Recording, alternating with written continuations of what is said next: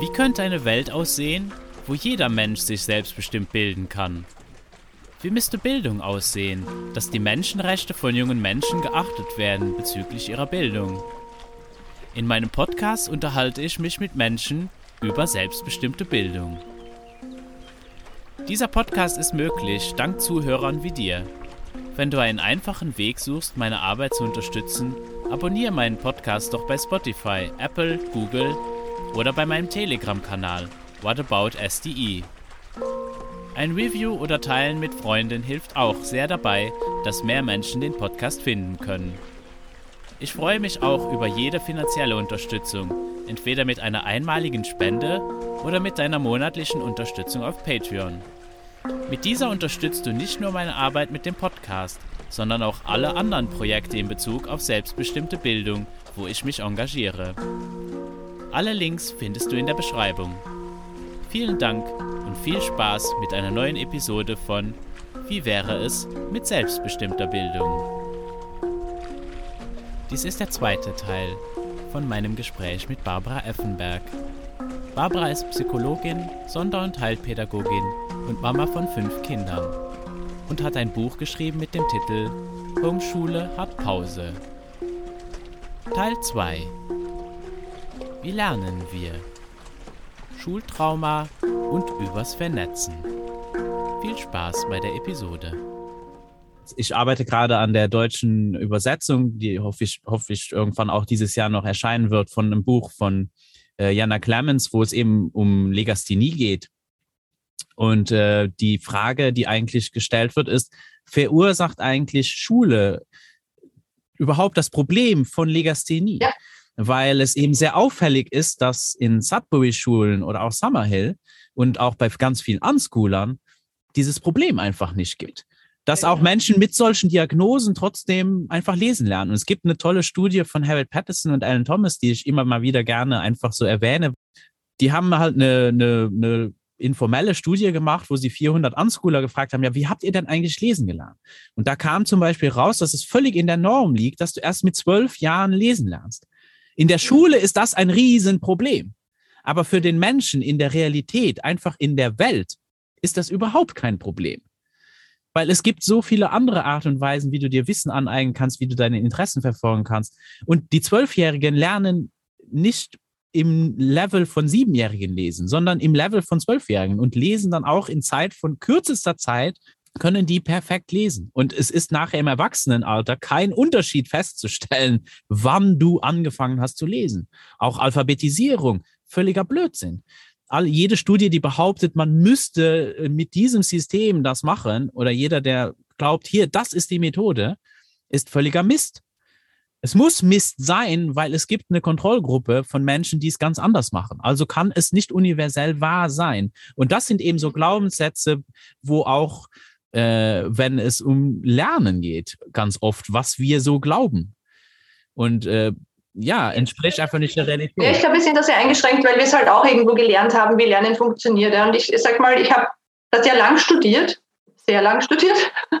Und ich muss wirklich sagen, da gibt es schon Dinge, da glaubt man dann, aha, so ist das, so habe ich das gelernt, so viele Jahre. Äh, das ist aber so nicht. Und das sind alles wirklich Sachen, die da erzählen wir natürlich stimmen die, äh, neurophysiologisch stimmen die und das, ist schon wahr. Nur ich stand dann und war konfrontiert mit, ähm, also mein Kind hat äh, im Kinderwagen sitzend, war einfach dieses Thema, so wie sie wohin zeigen. Ne? Zeigen so auf einen Hund und man sagt dann Hund. So, okay, wenn man das oft genug macht, dann weiß das Kind, wenn man Hund sagt, dass man das Tier meint, ja, das auf vier Beinen geht und eine Leine um den Hals hat. Und wenn das Kind einen Elefanten sieht und hinzeigt, sagt man als äh, aufmerksame Eltern Elefant. Macht vielleicht noch ein Geräusch dazu im besten Fall. So, äh, jetzt kann aber dieses Kind nicht reden. Wir sind dann zu Kinderzeichensprache übergegangen. Ich fand das sehr lustig und habe mir gedacht, ich probiere das jetzt einfach aus. Wenn nichts verhaut, irgendwann lernt das Kind ja eh reden, wir machen das jetzt dann hat sich der äh, mit äh, einem Jahr dermaßen ausdrücken können. Der hatte eine komplette Grammatik auch. Ja. Der hat mehr Wortsätze gebildet in Zeichensprache. Fand ich sehr faszinierend, weil wenn du ein Kind hast, äh, das zehn Monate alt ist und mit dir sprechen kann, weil es mehr Wortsätze bilden kann, das ist schon cool, was die so denken. Das ist wirklich cool und das ist wirklich lässig. weil das Kind sich ausdrücken kann und das ziemlich lustig findet. Ja? Und man kann sich wirklich gut austauschen. Das ist eine feine Sache, kann ich nur jedem empfehlen. Na, und dann irgendwann stand ich aber natürlich vor dem Problem, dass dieses Kind im Kinderwagen, das da so sitzt, nicht nur auf Hunde zeigt, sondern auch auf diese Großbuchstaben. Ja? Und wenn zum Beispiel das P auf einem Parkplatz steht, das ist ja komplett isoliert, das heißt, das ist ein Symbol. Es ist ja kein Buchstabe für das Kind, es ist ein Symbol. Es sieht das Symbol aber immer wieder. Jetzt sage ich zum Hund immer Hund. Jetzt zeigt er dorthin, was mache ich denn jetzt? Ne? Und ich war dann voll in, der, in, der, in dieser Ding drin. Buchstaben darf ich mir jetzt nicht beibringen, weil das darf man ja nicht. Ne? Und, und jetzt, und was macht er dann in der Schule? Deswegen sagen wir jetzt mal nichts. Das war aber dann ging nicht, weil er war zornig, aber er wollte es wissen. Und er war Gott sei Dank sehr hartnäckig und ich habe dann bin dann dazu übergegangen, ähm, also er hat sie dann benannt eigentlich. Er hat dann zum Beispiel äh, das P mit dem dicken Bauch hat er dann Opa getauft, weil unser Opa einen dicken Bauch hat. Und er hat dann das große E für sich als das bezeichnet und das war das Symbol für Kamm bei ihm. War auch sein Symbol. Und so waren die Buchstaben dann die, die isolierten, ja? also nicht im Text, da geht das nicht, aber die, die so auf Werbeplakaten so ganz groß alleine dastehen, haben wir dann einfach auch benannt. Und, ähm, und das war einfach völlig normal. Ja? Aber wenn du das nicht tust ja, und sie einfach immer ausschließt und dem Kind sagst, mm -mm, ist noch nichts für dich, dann fällt das in dieselbe Kategorie rein wie dein Lippenstift, ja? dein Handy, dein Elektrogerät, die Steckdose das ist nichts für dich, gib die Finger weg, das kannst du nicht, das machst du nicht, das darfst du nicht. Und dann steht mit sechs Jahren, und das sind viele Jahre, aber zwischen eins und sechs, das sind fünf Jahre dazwischen, in denen das Kind gelernt hat, die Buchstaben und die Zahlen, die sind nichts für dich, weil die sind ganz schwer. So, jetzt steht das auf einem wahnsinnig hohen Thron und dann mit sechs sagt man Vorhang auf, ab in die Schule, und dann passiert was, äh, was eh schon sozialisierungstechnisch eine Katastrophe ist, ja, weil es das Kind komplett beschäftigt, sage ich mal, ja, nicht überfordert, aber wirklich beschäftigt. Du musst plötzlich einen Schulweg meistern, wissen, wo deine Garderobe ist. Du hast 25 Kinder, von denen du den Namen nicht weißt. Du musst lernen aufzuzeigen. Du musst lernen zu sitzen. Ja. Kein Kind kann von Haus aus vier Stunden am Stück sitzen. Das können Kinder nicht.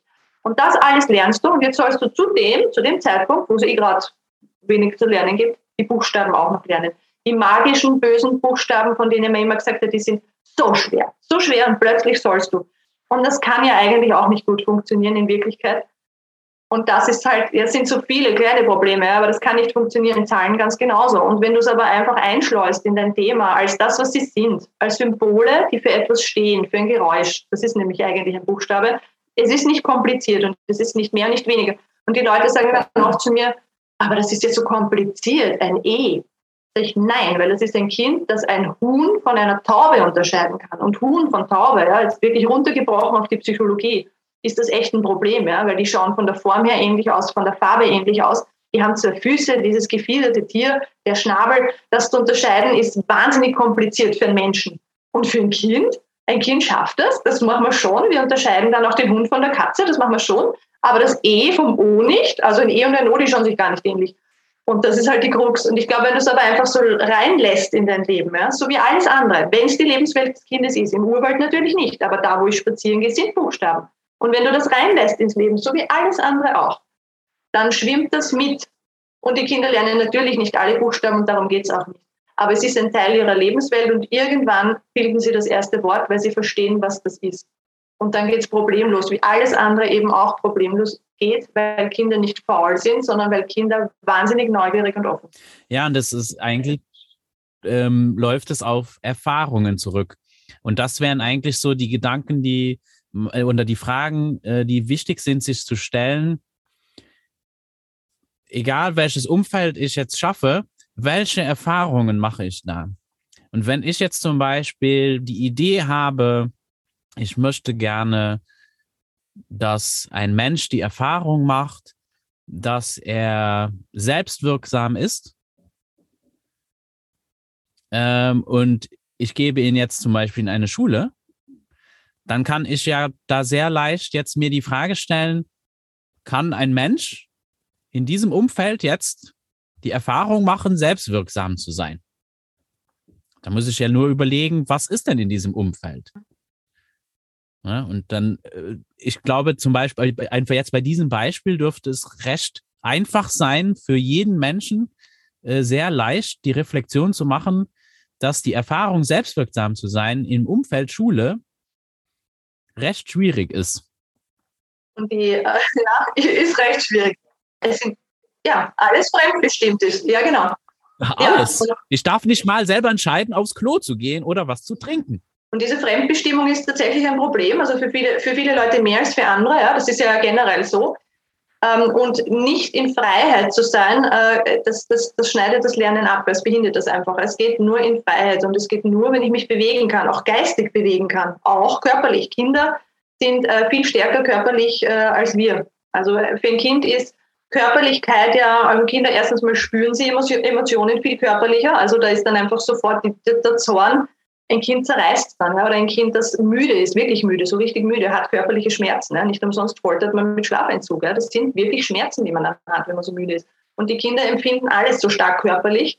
Und dann ist halt eine Emotion, ja, das geht halt einfach dann auch viel tiefer. Und dann ist auch eine, eine Lernerfahrung, das ist für Kinder mit viel mehr Kraftaufwand auch verbunden. Und wenn ich dann aber sitzen muss in einer, in einer Umgebung, wo Schulklasse, ja, klassische Situation ist ja, ich habe einen Sessel, der ist nicht in der richtigen Höhe, ich habe einen Tisch, äh, da sitze ich unbequem. Das Kind ist nicht gemacht für Sitzen. Kinder sind nicht für Stillsitzen gemacht. Und ich kann nicht in die Luft, ich kann, mich, ich kann nicht raus.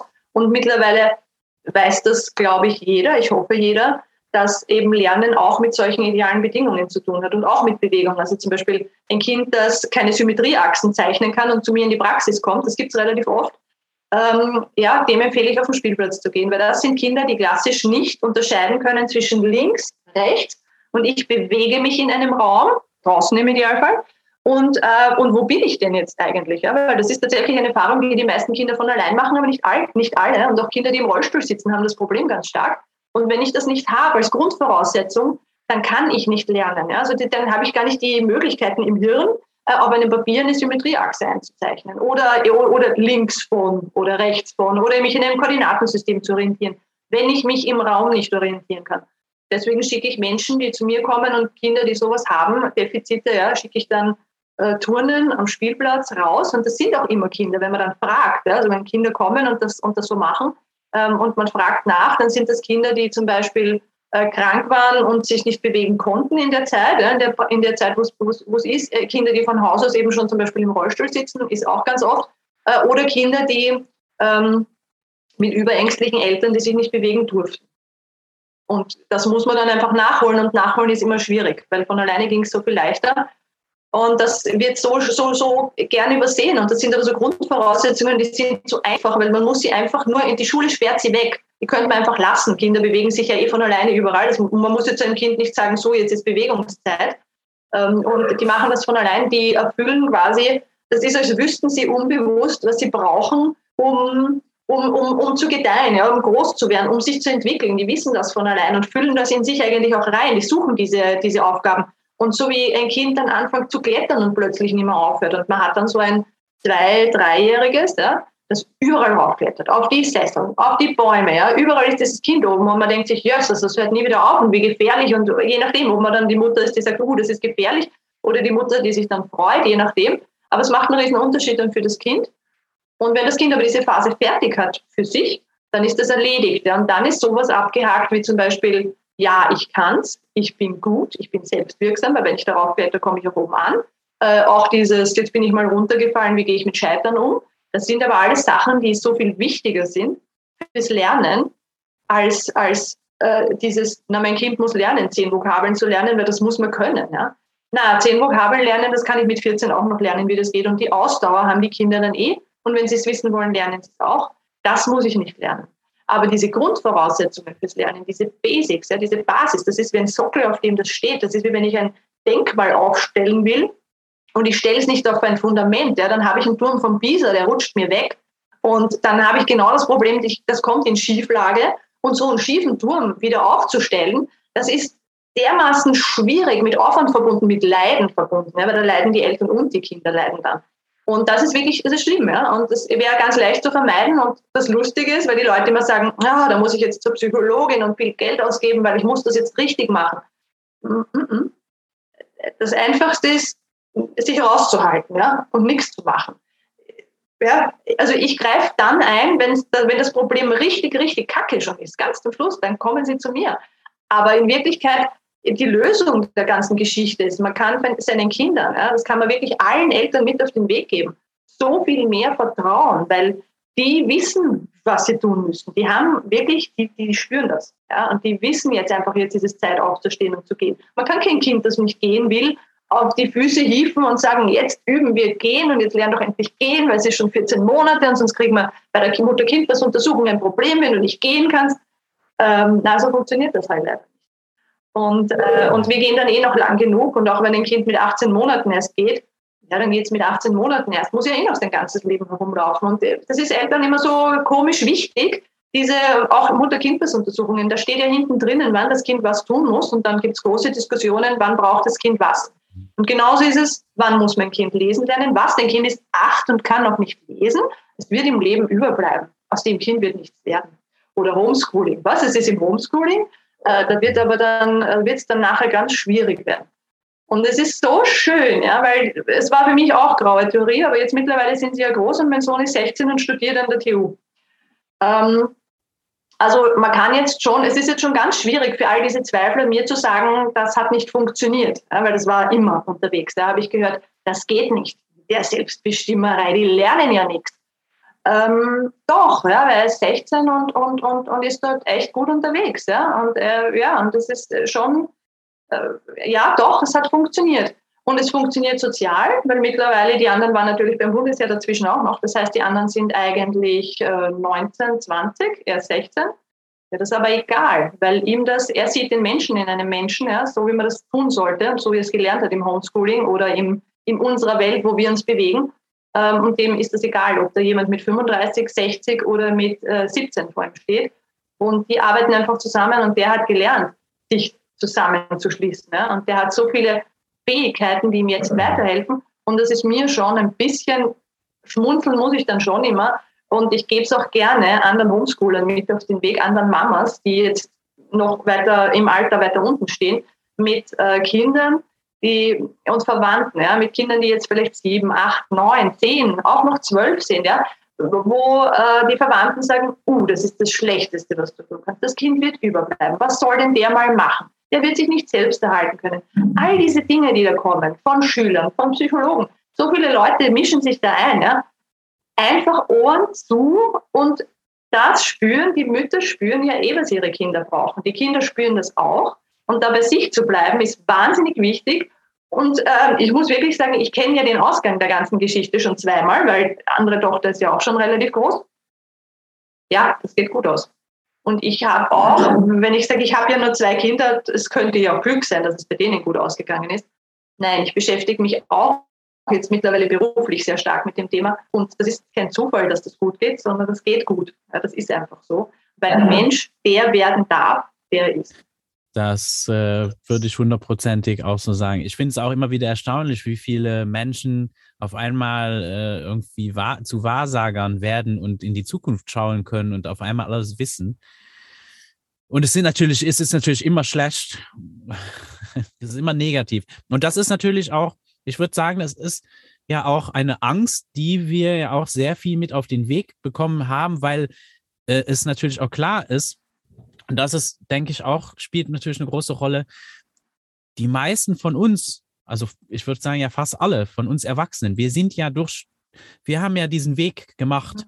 Und jetzt kommt, kommst du daher und dann kommen deine jungen Menschen daher und kommen auf einmal klar ohne diesen ganzen Mist, weil wir haben alle da gelitten. Aber dann wirst du eben mit der Situation konfrontiert, dass ja dann das alles in Frage gestellt wird, dass all dieses, alles, was dir da passiert ist, vielleicht gar nicht notwendig gewesen wäre. Und es macht ein, ein Trauma auf. Ja? Also von der psychologischen Seite ist das ganz spannend, weil du natürlich diese Verletzungen in der Schulzeit, äh, diese Demütigungen, dieses nämlich Demütigung unter dem Zwang, sich nicht davon befreien zu können, das ist ja noch mal schlimmer. Ja? Also wenn du, wenn dir was passiert und es passiert da halt einfach was, dann ist ja Pech. Und damit kommen Leute auch ganz gut zurecht. Also wenn dir jetzt ein Stein auf den Kopf fällt und du hast dann halt kein linkes Ohr mehr, dann ist das zwar tragisch, aber dann ist es irgendwie Schicksal und war so. Wenn das aber in einer Zwangssituation war, weil die Eltern haben dich dort reingesteckt, vollwissentlich, ja, und du hast dort gelitten unter dem Lehrer, weil der, der gedemütigt, gebiesagt hat, ja, oder weil du unter Mobbing gelebt hast, oder weil du, äh, egal was du dort erlebt hast, ja, an unangenehmen Geschichten oder unter diesem Druck nicht mehr konntest. Und egal was da passiert ist, und irgendeine von diesen Geschichten und im blödesten Fall alle, hat jeder dort erlebt. Ja? Das ist einfach so. Und die einen eben, so wie du sagst, äh, reden sich das schön und die anderen und rechtfertigen das und die anderen äh, leben damit und es ist ein Trauma und damit ist das vergraben. Man, man gibt das weg. Man redet da auch nicht drüber. Ich habe das im Buch auch kurz stehen, ja, dieses, wir stehen am Abend an der Bar und wenn wir genug getrunken haben, ja, dann kommt das Thema vielleicht kurz auf. Und dann witzeln wir drüber und allein die Art des Witzelns macht schon klar, dass es Verletzungen gibt auf der Ebene. Ja. Man, man, versucht es dann so ein Stück, das macht man mit vielen Dingen, die einen belasten. Ja. Die versucht man dann im Humor so drüber zu holen und dann irgendwie so loszuwerden und zu verarbeiten. Das funktioniert aber für uns alle nicht, weil wir alle diese Verletzungspunkte haben. Das geht einfach nicht. Und jetzt haben wir da ein Trauma und dieses Trauma ist tief ja, und das ist vergraben. Das macht man einfach so, mit dem kann man sich nicht beschäftigen. Wenn ich jetzt aber auf die Idee komme, mein Kind ins Homeschooling zu stecken und dieses Schulsystem so zu hinterfragen und mir wirklich zu überlegen, was passiert da meinem Kind, wie läuft das ab, was dort ist, unter welchen Bedingungen, lasse ich mein Kind da rein oder nicht, ab dem Zeitpunkt, wo ich entscheide, nein, ich lasse es nicht rein, muss ich, zwangsläufig geht nicht anders, mich mit meinem eigenen Trauma ja auch beschäftigen. Und das tut weh. Ja? Und das machen Menschen nicht normalerweise. Ja? Also Menschen, die traumatisiert sind, und je früher diese Traumatisierung stattfindet, umso stärker haftet die, ja? desto tiefer ist sie vergraben und desto schlechter kommt man auch ran. Und das ist Schulzeit klassisch. Ja? Das ist zu früh passiert. Und an das, ähm, das ist äh, Menschen zu steil. Ja? Und dann ist es tatsächlich so, dass Menschen dann lieber ihre Kinder in dasselbe Elend stecken und auch noch zuschauen und dann natürlich mitleiden, weil jede Verletzung von dem Kind ist eine Wiederverletzung, eine Retraumatisierung vom eigenen Problem. Ja. Und dann lieber mitmachen und das wieder tun. Und das ist genauso wie, kind, wie Eltern, kind, also Eltern, die geschlagen worden sind, ihre Kinder auch wieder schlagen. Das ist nicht nur Überforderung, ja, sondern es ist einfach auch zu einem gewissen Teil ist das ein, ein Problem von Traumatisierung. Und in der Schule findet das einfach ganz stark statt. Und deswegen ist dieser Schritt, das ist auch oft so. Ja. Also ich finde das immer wieder, wenn ich dann Leute besser kenne und man redet dann doch ein bisschen tiefsinniger auch, ähm, dann bekommt man diese Geschichten auch erzählt äh, von den Müttern, die Schulgeschichten, die nicht so gut waren. Und die der Auslöser waren, dass man sagt, nein, für mein Kind mache ich jetzt anders. Und ich denke jetzt drüber nach. Ich rede jetzt drüber, äh, Sachen, die wirklich schlimm gelaufen sind, weil das muss man leider auch noch sagen, es gibt auch Sachen, die wirklich, wirklich schlimm waren, ja, also über die man auch allein nicht gut drüber hinwegkommt. Die werden dann tatsächlich auch wieder bearbeitet. Auch das habe ich in der, in der Praxis manchmal. Ähm, und, und dann findet man für das Kind einen anderen Weg. Der ist nicht immer Homeschooling, aber der ist definitiv nicht das Regelschulsystem. Ja, das kann ich auch zu 100 Prozent über, unterschreiben. Und äh, ich meine, auch das, was ich jetzt mache, für mich, also ich sage das auch manchmal so, das ist wirklich auch eine Art Therapie, auch darüber ja. zu sprechen, mhm. äh, weil ich ich empfinde es als ein Riesengeschenk, dass ein, ein einfach, ja, ein unbeschreibliches Geschenk, was ich dank meiner Tochter da bekommen habe, dass ich meine Traumas halt dann auch mir anschauen darf und die auch aufarbeiten darf, die integrieren darf. Und äh, das ist so wertvoll für, für mein persönliches Leben, für ja, und ich hoffe halt, dass eben so die Gespräche, die ich hier führe, auch das Gespräch, was wir jetzt führen, dass das, das ist echt so eine Hoffnung, die ich habe, wo ich auch, auch dieses Geschenk auch gerne halt weitergeben will in die Welt einfach, wo ich sage, hey, vielleicht macht das ja auch anderen Menschen Mut, äh, sich dem zu stellen, auch wenn es eben schmerzhaft ist. Aber das lohnt sich.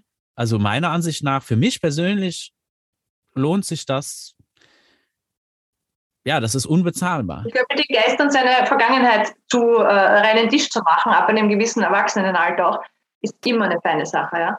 Ähm, das, ist, das bringt einen immer weiter. Und ich sage mal, Homeschooling kann tatsächlich beides. Ja? Das ist tatsächlich auch, geht in der Richtung. Weil erstens einmal vermeidet man die Traumata seiner Kinder. Äh, nicht, dass sie jetzt keine haben. Ja? Also auch meine Kinder werfen mir gelegentlich vor, was im Homeschooling nicht alles doof war, aber sie wissen gar nicht, was es bedeutet hätte, äh, ein Trauma von einer Schule zu bekommen. Ja? Also ein wirklich, weil das, was bei mir ist, ich habe halt manchmal gesagt, jetzt lern doch, ja, oder, oder jetzt tu, ja? also ich war vielleicht manchmal auch irgendwie und habe sie zu irgendwas überredet, was sie nicht wollten. Aber sie haben nicht einmal eine Ahnung davon, was ihnen in der Schule geblüht hätte. Und das ist gut so und da bin ich auch froh. Und du hast eben, als wenn du denn dieses Homeschooling-Ding machst und dich dafür entscheidest, äh, stolperst du da dann rein und beschäftigst dich natürlich mit deiner eigenen Schulzeit Und das ist oft sehr klärend und man kann dann einfach auch diesen Weg des Lernens für sich auch dann reflektierend oder dann begleitend mit den Kindern nochmal neu finden, weil wir haben ja alle falsch gelernt. Ja? Wir, haben, wir lernen auf einem sehr komplizierten Weg, so wie wir lernen oder gelernt haben zu lernen. Das ist der komplizierteste Weg, den es gibt. Also kann man eigentlich nicht lernen. Und dann zurückzugehen zu dem, was die Kinder intuitiv nämlich machen, diese sich, sie entdecken ein Thema, sie fangen an irgendeinem Zipfel an, an einem Detail, gehen dann ins, äh, dann das und dann das und dann, das ist genauso wie unser Hirn eigentlich arbeitet. Das ist sehr viel freundlicher für das Gehirn, nämlich diese Vernetzungsgeschichte. Ähm, und so funktioniert die Schullernen nicht, weil das ist ja abgetrennt. Ne? Ich habe das jetzt ist Deutsch, jetzt ist Mathematik, jetzt ist aber Geschichte, aber man kann nicht Englisch Geschichte reden zum Beispiel. Ja? Und es gibt auch keine englische Geschichte bei uns. Es gibt aber englische Geschichte, ja, eigentlich. Und das ist für die Kinder schön, weil die diese Grenzen nicht ziehen. Und das finde ich schön, weil ich mein eigenes Lernen auch umgestellt habe. Das muss ich schon sagen. Natürlich nicht ganz, weil ich hänge wahnsinnig fest in meinem, äh, wie ich halt gelernt habe. Aber das finde ich schön, dass das nochmal bereichernd ist. Erstens einmal lerne ich Dinge, die hätte ich nie gelernt. Reiserntemaschinen in Italien. Ja, das Thema wäre ich nicht gekommen, hat mein Sohn angeschleppt. Äh, und ganz viele Dinge, man ist da einfach dann wieder so nah dabei. Und man lernt auch den Weg zu gehen der Kinder, dass ich einfach sage, ich stehe vor einem Problem ähm, und habe jetzt nicht, also wir als Erwachsene mit unserer Regelschulkarriere haben als erstes, also das erste ist, wenn man vor einem Problem steht für uns, oh Gott, ein Problem. Ein Problem ist mal schlecht. Ja? Grundsätzlich ist ein Problem schlecht. Ja? Und da fängt es schon einmal an. Jetzt habe ich ein Selbstwertproblem, weil ich habe ja einen Fünfer gehabt in Mathematik. Jetzt ist das aber ein mathematisches Problem. Jetzt brauche ich drei Tage, um diese Rechnung durchzurechnen, die ich da kontrolliert möchte, ja, weil ich das Problem habe, weil ich ja in Mathematik doch so schlecht war. Ich habe ja nur einen Vierer gehabt und das macht mir schon Bauchweh. Brauche ich drei schlaflose Nächte, bis ich dann den Brief öffnen kann und diese Rechnung da kontrollieren kann. Ähm, dann kontrolliere ich die, dann geht das natürlich, weil rechnen kann ich ja dann doch. Und äh, dann habe ich ein ungutes Gefühl, ja, weil vielleicht habe ich mich jetzt geirrt. Dann hinterfrage ich das nochmal also idiotisch ohne Ende. Ja. In Wirklichkeit ist aber der Weg einfach, ich mache ihn auf, den Brief, sehe mir das Problem mal an. Das ist das, was jedes Kind tun wird. Und dann entscheide ich, was ich damit tue. wenn ich damit irgendwie kein gutes Gefühl habe oder nicht mag, ja, ich darf auch nicht mögen. Ich mag Zahlen vielleicht dann einfach nicht. Ist egal, dann suche ich mir jemanden, der Zahlen lieber mag und tausche mit dem. Und dann schaut der mir das an. Das ist so, wie Welt funktioniert. Wir alle haben Begabungen, wir haben Stärken, wir haben Schwächen, wir haben Dinge, die wir einfach nicht mögen. Und als normaler Mensch in einer Firma, wenn du dir anschaust, Firmen, die gut, also ich mache Firmencoaching auch, und eine Firma, die gut funktioniert, ist eine Firma, in der die Leute extrem vielfältig sind, ja, also komplett divers, ja, darum geht's. Ich, am besten, wenn ich eine Firma habe und 25 Mitarbeiter brauche, dann nehme ich 25 Leute, die komplett unterschiedlich sind. Vom Geschlecht, vom Alter, von der Ausbildung, die nehme ich her. Die unterschiedlichsten, die ich finden kann. Weil da und dann müssen die sich verbinden können. Ja. Die müssen freundschaftlich, höflich, friedlich miteinander umgehen und die Bereitschaft haben, ihr Wissen zu teilen. Weil dann habe ich die höchste Wahrscheinlichkeit, dass mein Output stimmt. Und das ist eigentlich das, wie ich Probleme löse. Das ist der Weg, der der normalste wäre, der einfachste, der schnellste, bester, bestes Endergebnis. Und dann auch noch, so wie du eh schon gesagt hast, der billigste Preis. Es ist tatsächlich der günstigste. Ja das Wichtigste für mich persönlich ist wirklich die Erfahrung zu machen, dass ich sein darf, wie ich bin und dass ich gut bin, wie ich bin. Und dass es okay ist, Fehler zu machen. Und dass das auch dazugehört. Eben, wir sind auch alle ein bisschen eigenartig weil wir sind auch eigen. Ja, notwendig Fehler zu machen. Ja, genau. Und du brauchst die Fehler, weil du ja sonst keine Richtung mehr hast. Stell dir mal vor, du würdest nie Fehler machen. In welche Richtung? Es wäre total uferlos. Das geht nicht. Das, ist, das, das geht nicht. Das wäre wie ein Ozean, der nie irgendwo ein Ende hat. Sondern du brauchst das eigentlich, weil du musst ja, damit dein Weg sich ergibt. Ja? Du hast einfach, du, du arbeitest und dann plötzlich kommt das Problem und dann entscheidet sich die neue Richtung. Und dann, das ist auch der Punkt, wo ich lerne. Also ich lerne nicht an den Ecken, wo ich alles weiß. Ja? Das ist eh klar sondern ich muss ja anstehen und das ist jetzt der Punkt, wo ich dann sagen kann, ah, jetzt kommt was Neues. Ja? Und ein Kind, das aber dann eben äh, in diesem freien Lernen drinnen ist, hat nicht diese Wartezeit von zwei Tagen, äh, die halt manche Erwachsene tatsächlich hat und dann sagt, oh Gott, jetzt muss ich mich überwinden. Jetzt ist das wie in der Schule, jetzt ist das so eine Testsituation, jetzt werde ich wahrscheinlich scheitern. Das hat ein Kind, das frei gelernt hat, eben nicht. Und das ist eine coole Sache, weil die gehen da drüber einfach und das geht, und das ist emotional auch einfach schön zu beobachten, dass Kinder dann eben nicht verzagen ja, und, und dann nicht stehen und zu zittern anfangen, weil uh, Prüfung, Äh, und das ist einfach total schön. Es ist menschlich so schön, dass die diesen Umweg nicht gehen müssen von zehn Jahre Psychotherapie, um seine Kindheit irgendwie zu bewältigen und seine Schulzeit, sondern das einfach, einfach so auslassen und einfach so ein erfülltes und kreatives und offenes Leben führen in den Dingen, die sie tun, ja. Und die sind so verschieden und du kannst äh, die Begabungen, die Kinder haben, wenn man macht ja dann auch manchmal so, es gibt die mathematische Begabung, die sprachliche Begabung. Ach, so ein Blödsinn, ja. Das ist doch gar nicht so. Und du kannst in allen möglichen, die, die Kinder können Begabungen haben in Dingen, die wir, die noch nicht erfunden sind, weil ganz ehrlich, äh, mein Sohn studiert jetzt Informatik ähm, ja, was hätte man denn vor 20, 30 Jahren gesagt? Äh, Informatik. Also, äh, wenn, sagen wir mal 40 Jahre zurück, äh, ich glaube, es war noch gar kein Studium. Ja?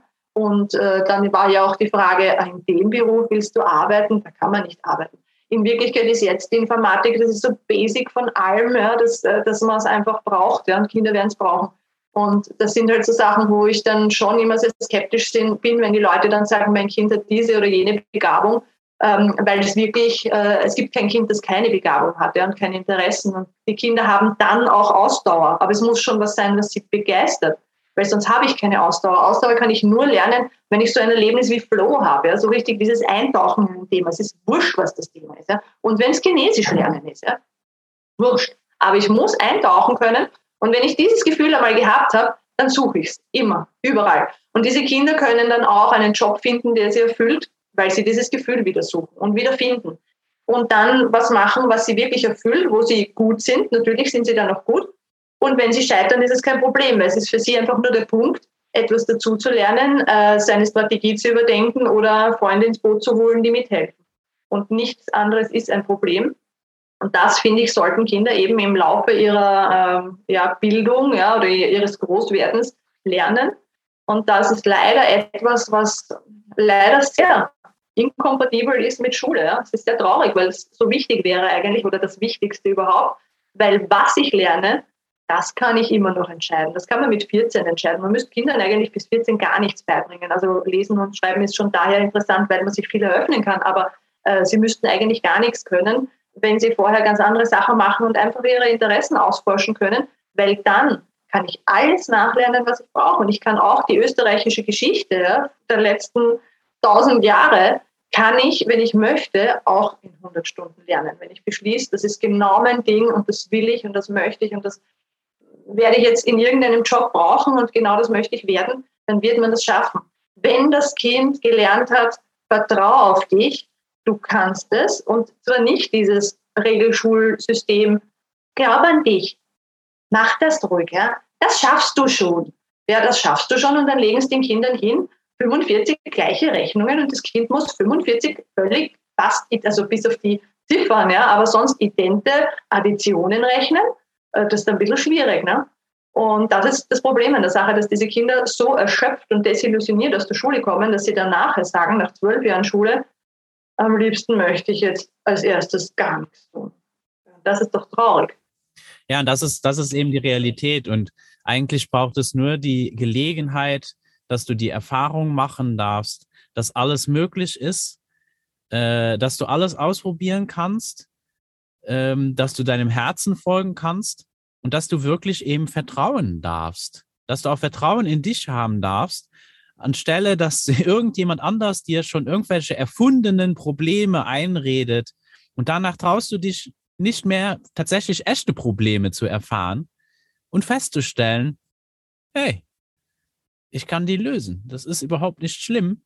Und ich bin nicht alleine. Wir sind, wir sind zusammen hier und ich kann auch meinen Mitmenschen vertrauen. Und wir wollen uns gegenseitig helfen. Und ich bin überzeugt, dass, ja, das, das hat weitreichende Konsequenzen. Weil Menschen leben auch, das sind, gibt so viele Vorstellungen, die wir haben. Ich meine, ich lebe in einem Van für die meisten Menschen ist das unvorstellbar, dass du so leben kannst. Ich bin aus Luxemburg. Für den Luxemburger Staat, das, das Steuerbüro ist völlig verzweifelt, mit wie wenig Geld ich lebe. Und es gibt Menschen auf der Welt, die leben ganz ohne Geld. Es gibt Menschen, die leben im Dschungel. Das können wir uns alles nicht vorstellen. Aber trotzdem ist das alles da. Und es ist möglich. Und eben, ja, wir kommen auf diese Welt und dürfen Vertrauen haben und unsere eigene, wir kreieren diese Welt, die um uns rum ist. Und dann ist es doch fatal, wenn irgendjemand anderes uns probiert einzureden, wie die auszusehen hat. Wir, wir vertun damit eine Riesenchance. Eben, das ist das Potenzial, was meiner Ansicht nach eben junge Menschen in die Welt bringen. Dass wir wachsen dürfen, auch nicht nur als Individuen, sondern auch zusammen und als Gemeinschaft miteinander. Und das sind, das ist alles das, was ich sehen darf, wie du es auch beschreibst, wenn Menschen die Chance haben, selbstbestimmt zu sein. Und das kannst, können wir auch jetzt noch als Erwachsene haben. Die Chance ist auch jetzt nicht vertan, nur weil wir beschult wurden. Wir haben eben, wie du sagst, wir haben halt jetzt ein bisschen, äh, ja, ein Paket mitgekriegt und das dürfen wir uns dann auch anschauen. Und ich meine, das ist auch eine Erfahrung. Darauf, daraus dürfen wir ja auch Dinge lernen. Und und wenn es nur ist, hey, so will ich es nicht mehr machen. Äh, lass es uns anders tun. Das ist auch gut.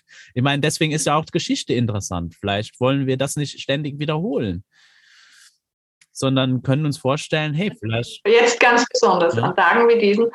Und das ist halt, ähm, ja, dieses, ich glaube, man kann schon viel, viel lernen an dem, was andere Leute schon getan haben. Deswegen mag ich es eigentlich auch, äh, pädagogische Bücher zu lesen. Ich würde sie nicht empfehlen, ähm, auch psychologische Bücher. Ich mag die gar nicht empfehlen im Sinne von, die lese ich jetzt und das mache ich dann, weil das eh nie funktioniert, weil ja jeder Mensch ganz anders ist. Also ich bin kein großer Freund davon. Äh, und habe jetzt selber aber eins geschrieben, sehr blöd eigentlich.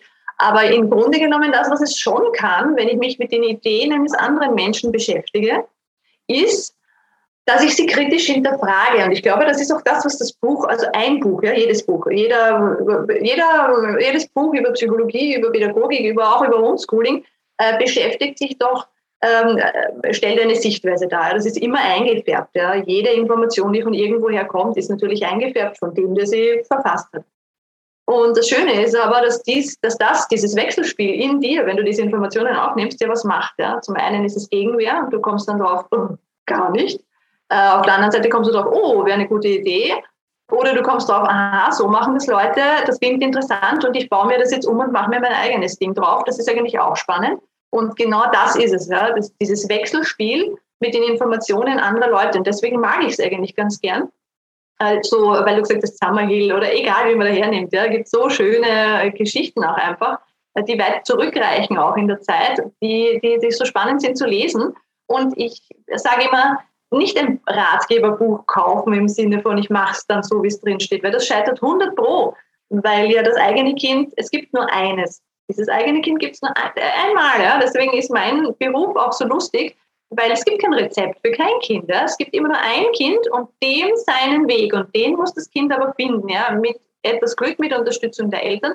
Aber es gibt nur ein Kind und deswegen ist halt jeder Ratgeber, den du kaufst, eigentlich schon gleich mal für den Kübel.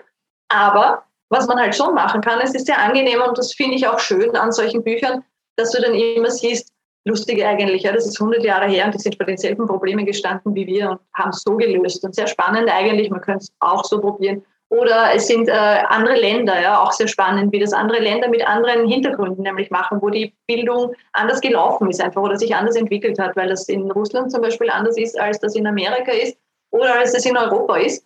Ähm, und wenn man dann noch weitergeht und Richtung Afrika schaut, wird es nochmal anders. Und diese Hintergründe dann zu beleuchten, finde ich wahnsinnig schön. Deswegen finde ich es schön, eigentlich sowas zu tun.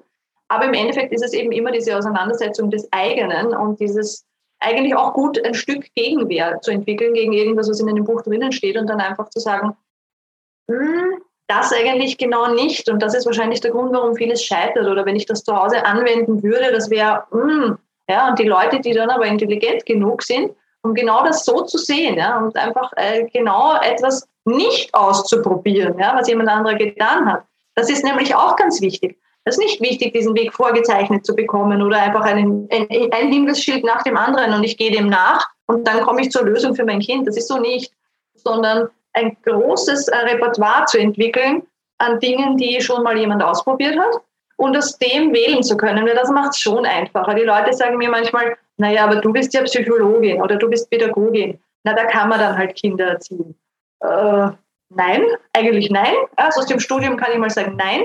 Aber das, was man schon hat, man hat diese Bereitschaft, sich mit sehr vielen Informationen einfach äh, zu überschwemmen, kann man jetzt fast sagen, und dann ein bisschen mehr Freiraum zu haben, wenn man vor einem Problem steht, auszuwählen. Ja, oder eben auch diesen Weg zu wählen, ich versuche jetzt Freunde zu erreichen, ich connecte mich da jetzt und ich habe sehr viel Auswahlmöglichkeit. Und es haben sehr viele Pädagogen sich intensiv und gut damit beschäftigt und haben tolle Ideen einfach schon entwickelt, die da schon stehen. Und so gesehen muss ich sagen, ich kann es nur jeder homeschoolenden Familie tatsächlich auch, so die Zeit ist. Ja. Homeschooling ist sehr zeitintensiv, muss man ja auch sagen, speziell wenn man mehrere Kinder hat und die Kinder noch klein sind oder noch kleinere Geschwister dann da sind. Es ist sehr zeitintensiv. Aber wenn Zeit da ist, finde ich, macht es unheimlich viel Sinn, sich mit Pädagogen auseinanderzusetzen und auch hier und da ein Buch zu lesen, ähm, mit pädagogischen Ideen von jemand anderem. Natürlich, die einem nahe sind, also wo man von vornherein schon weiß, das ist ungefähr unsere Richtung. Und mal zu schauen, wie die so getan haben. Und darauf auch, weil man muss nicht das Rad jedes Mal neu erfinden. Und das machen sehr viele Homeschooler, glaube ich, und haben es dadurch unheimlich schwierig, weil sie bei Null starten und das wäre nicht notwendig. Ich glaube nicht, dass es Anleitungen gibt für, fürs Homeschooling, aber ich glaube, man kann mal schauen, wie der tut oder wie der tut und wie die tun. Und aus dem heraus kann man sich dann was eigenes stricken, was gut passt. Ja, dazu sage ich eigentlich immer, es ist so unendlich wichtig, sich, und das ist ja auch eine Form von Vernetzung, wenn du eben jemand anderes sein Buch liest oder wenn, wenn du jetzt dieses Podcast hier hörst ähm, oder wo auch immer Informationen herkommt, einfach das Vernetzen, auch rausgehen, sich zu trauen, sich mit Menschen zu treffen und festzustellen, auch, auch weil man wie, wie, wie es dir gegangen ist, ist es mir auch gegangen am Anfang. So, dann, dann hat man hat so Vorstellungen. Aber anstelle, dass man sich irgendwelche Probleme und irgendwelche Dinge ausdenkt, vertrau einfach mal und geh mal dahin und guckst dir an. Triff dich mit anderen Familien, die das tun. Und dann wirst du feststellen, jeder macht das anders. Und auch, ja, dass wir uns nicht selber im Weg stehen. Ich meine, das ist auch, äh, es gibt bestimmt jetzt den einen oder anderen, der hoffentlich noch immer zuhört der unheimlich sich getriggert wird, fühlt äh, durch das Wort Homeschooling. Das sind so alles so Vorstellungen, wo wir uns selber im, im Weg stehen. Das ist auch völlig egal, wie wir das nennen. Ob ich das selbstbestimmte Bildung nenne, ob ich das Homeschooling nenne. Im Endeffekt geht es einfach nur darum, ich erfahre das Leben und ich lasse es zu, das Leben erfahren zu dürfen, Fehler zu machen und meinen eigenen Weg zu finden. Und es gibt, wie du sagst, es gibt keinen, ich, es gibt kein Rezept. Es gibt, das ist, das ist die Illusion, die versucht wird, uns zu verkaufen. Und da, das kann ich mit hundertprozentiger Sicherheit sagen, das ist nicht real. Und das ist schön, wenn man mehrere Kinder hat, weil sobald du mehrere Kinder hast, hast du das, das ist wie ein Faustschlag ins Gesicht. Hat man ja immer, wenn man mehrere hat, aber das ist im Homeschooling, finde ich, ganz, ganz eklatant. Du hast ein Kind, glaubst, du hast den Weg gefunden und dann kommt das nächste Kind und wirft sowas von über den Haufen und stell ein Homeschooling auf die Beine, das so extrem anders ist, ja, dass selbst in diesen Kategorien, die wir so betreiben, Unschooling, freies Lernen, äh, ein sehr schulisches Homeschooling, egal wie du das jetzt betitelst, und macht plötzlich was ganz was anderes. Und dann denkt man, okay, jetzt hat man das wenigstens so ungefähr auf der Reihe und dann kommt ein drittes Kind und macht es wieder ganz anders. Und du fangst eigentlich wieder von vorne an und dann einfach die Erkenntnis zu haben, es wird nie zwei Homeschoolings geben, die gleich sind, weil es ist ja jedes Kind ganz anders. Es sind die Eltern immer anders. Ich bin auch jetzt anders. Ich bin vor acht Jahren im Homeschooling war ich anders als jetzt. Ja, ist so. Und das darf ja. sein und das muss so sein, um Gottes Willen, weil wir hätten uns ja sonst nicht entwickelt. Ja? Das würde ja bedeuten, dass ich gleich geblieben bin wie vor zehn Jahren, vor acht Jahren. Ähm, das wäre ja traurig. Und das, so gesehen, muss ich sagen, man kann da schon vielen Leuten noch Mut machen, die überlegen, mache ich das oder mache ich das nicht. Erstens einmal muss man sagen, rechtlich gesehen ist es in Österreich zumindest so, dass man zu jedem Zeitpunkt, an jedem Tag des laufenden Schuljahres in die Schule zurück kann. Ja, der Weg ist immer offen. In die andere Richtung geht es nicht, aber der Weg ist offen. Das heißt, man hat immer den doppelten Boden, da geht nichts verloren. Ja, wenn man das möchte, kann man das tun. Und man kann, was ich auch jedem raten würde, weil wir sind ja hineingestolpert ins Homeschooling, wir haben es nicht ausgesucht, quasi. Wir haben es als Geschenk bekommen eigentlich. Ja, deine jungen Menschen haben es ausgesucht, ja, genau, genauso wie ja, es genau. im Idealfall ist. Ja, und was ich gerne gehabt hätte und was ich jedem empfehlen würde, der nämlich wirklich vor der Entscheidung steht, ganz, ganz bewusst, äh, andere Homeschooler zu suchen und mit denen zu reden. Ja, aber ich glaube, das macht am meisten Sinn. Erfahrungsberichte von anderen Leuten zu haben und mal zu schauen, wie du und die. Immer mit dem Hintergedanken, so wird unseres nicht sein. Aber man kann einfach so ein Gefühl dafür kriegen, ob das wirklich was ist. Das hätte ich gern vorher gehabt. Jetzt hole ich es nach. Ich mache das jetzt ganz intensiv und frage ganz viele Leute, wie ihr Homeschooling ist. Und es ist wahnsinnig schön. Was ich halt einfach sehe bei diesen Gesprächen mit anderen Homeschoolen, weil, weil ich einfach gern mit Leuten spreche und ich bin auch sehr kommunikativ, ich mag das unheimlich gern, von anderen Leuten was zu lernen, weil es gibt immer was zu lernen. Ähm, das ist einfach total schön, dass die Kinder so besonders sind. Ja. Das ist äh, nicht, dass Schüler nicht besonders sein können. Ja. Das sage ich überhaupt nicht. Und es gibt tolle Schüler und natürlich gibt es auch die Kinder, die da echt gut durchkommen und auch Kinder, die dort wirklich gut platziert sind in Schulen. Ja. Das gibt es auch. Es gibt ganz tolle Schulen. Das darf man jetzt echt nicht da so äh, hinstellen, als wäre das so nicht. Die gibt es wirklich. Aber was ganz speziell ist an Homeschooler-Kindern, und zwar anscheinend wirklich an allen, die ich so treffe, dass sie äh, schon Persönlichkeiten haben, die sind schon, schon sehr special. Ja? Und das können manchmal ja andere Eltern gar nicht so gut nehmen und finden das dann skurril. Ja? Das ist zum Beispiel ganz was Typisches, was mir immer wieder auffällt. Kinder spielen dann komplett über die Geschlechtsgrenzen. Also gibt es kein Mädchen mit Mädchen, Buben mit Buben, das gibt es nicht. Auch über das Alter, also auch Altersgrenzen werden komplett ignoriert. Äh, Herkunft, Hautfarbe sowieso. Ja? Und das finde ich so, so genial, ja? weil Kinder das nicht lernen, dieses, nein, die ist zweite Klasse, red mit der nicht. Ja? Was heißt zweite Klasse? In welchen Kategorien denken diese Kinder in der Schule? Und das Lernen, dieses Denken in Kategorien, das ist natürlich in der Schule ganz klassisch, das müssen sie ja lernen. Sie sind in einer Klasse eingeteilt und sie sind da, weil sie bestimmte Kenntnisse haben oder ein Alter haben. Ja, deswegen sitzen sie da. Und das, dieses Einteilen in Klassen ist eine Katastrophe, ja, weil ich bin keine ich bin nicht der Teil irgendeiner Klasse und man kann mich in gar keine, in, in, in keine Kategorie stecken, ja, und mein Kind auch nicht, bitte. Und das ist aber so schön, dass diese Kinder dieses Denken gar nicht haben, ja, woher auch. Und dass sie so frei sind in diesem und dann aber dadurch auch zu einem anderen Kind so zugehen können und dann manchmal spielt dann das neunjährige Mädchen mit dem vierjährigen Burschen und ich denke mal, was spielen die eigentlich da jetzt schon eine Stunde?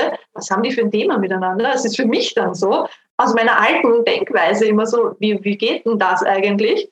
Und dann kommt man da dazu und sie sind wirklich vertieft und total glücklich auch und total freundlich auch miteinander. Und es ist kein, das was nämlich bei Regelschulen halt einfach auch ist, ich stehe über dir, weil ich bin schon neun und ich bespiele dich jetzt ein bisschen und du bist, ich bin der Babysitter des Sohnes, ne? wie das nämlich auch oft dann ist, weil manchmal spielen ja auch Schulkinder miteinander, aber dann ist es meistens so eine von oben herab Geschichte oder ich dirigiere dich oder ich bin jetzt der Lehrer und du musst machen, was ich sage. Und das machen diese Kinder nicht und dieses Gleichwertige ja, und dieses ähm, da überhaupt keine Kategorien zu bilden und dieses offene, weltoffene auch, weil das ist ja später, jetzt ist es nur kinderoffene, ja, dann ist es menschenoffene, dann ist es länderoffene, dann ist es weltoffene, ja, das geht ja weiter. Und das ist einfach unheimlich schön. Und das ist was, was natürlich, wenn Kinder so sind, äh, ja, es verändert natürlich die Welt, ja, weil äh, das ist halt so wie mit diesem klassischen Schmetterling und Flügelschlag, ja, das macht etwas. Und wenn es mehr von dieser Sorte ja. gibt, die so tun, dann verändert das die Gegend schon mal, ja? weil es ist einfach, also Oberösterreich zum Beispiel ist ein Bundesland bei uns, die haben sehr, sehr viele Homeschooler, weil sie nah an Deutschland sind und ich glaube, es lassen sich dort viele Menschen nieder. Und äh, es ist dann anders dort, ja, die Stimmung. Ich bin dann einfach dort unter ganz vielen Homeschoolern äh, oder in England, wo einfach auch in vielen Städten sich auch viele, oder in Dänemark, wo sich auch viele Deutsche niederlassen und gemeinsam homeschoolen. Na, das macht natürlich was. Ja. Und diese Resonanz, dieses Gefühl, ja, auch emotional, nämlich dieses Gefühl, dort aufgefangen zu sein und in einer, in einer Gruppe zu agieren. Ja. Und, und diese Resonanz, wir sind alle so soziale Wesen. Der Mensch ist sozial und kann nicht anders. Ich kann nicht alleine. Kein Mensch kann alleine. Also Isolation ist ein Problem für einen Menschen. Ja, das geht einfach nicht. Wir sind Rudeltiere. Und das ist aber so schön, dass du das dann lernst, siehst, dort leben kannst und natürlich beeinflussen dann Menschen, die so sind, äh, die Zukunft. Und das ist nicht unbedingt angenehm für zum Beispiel ein politisches System, weil es nicht für jede Partei sehr praktisch ist, wenn diese Menschen selbst denken und eigene Ideen haben. Das ist nicht für jedes System gut. Das ist also, äh, wenn man eben nach Russland schaut, ist es sogar eher äh, gefährlich, das zu tun, ja? selbst zu denken und eigene Ideen zu entwickeln. Das will man eben nicht.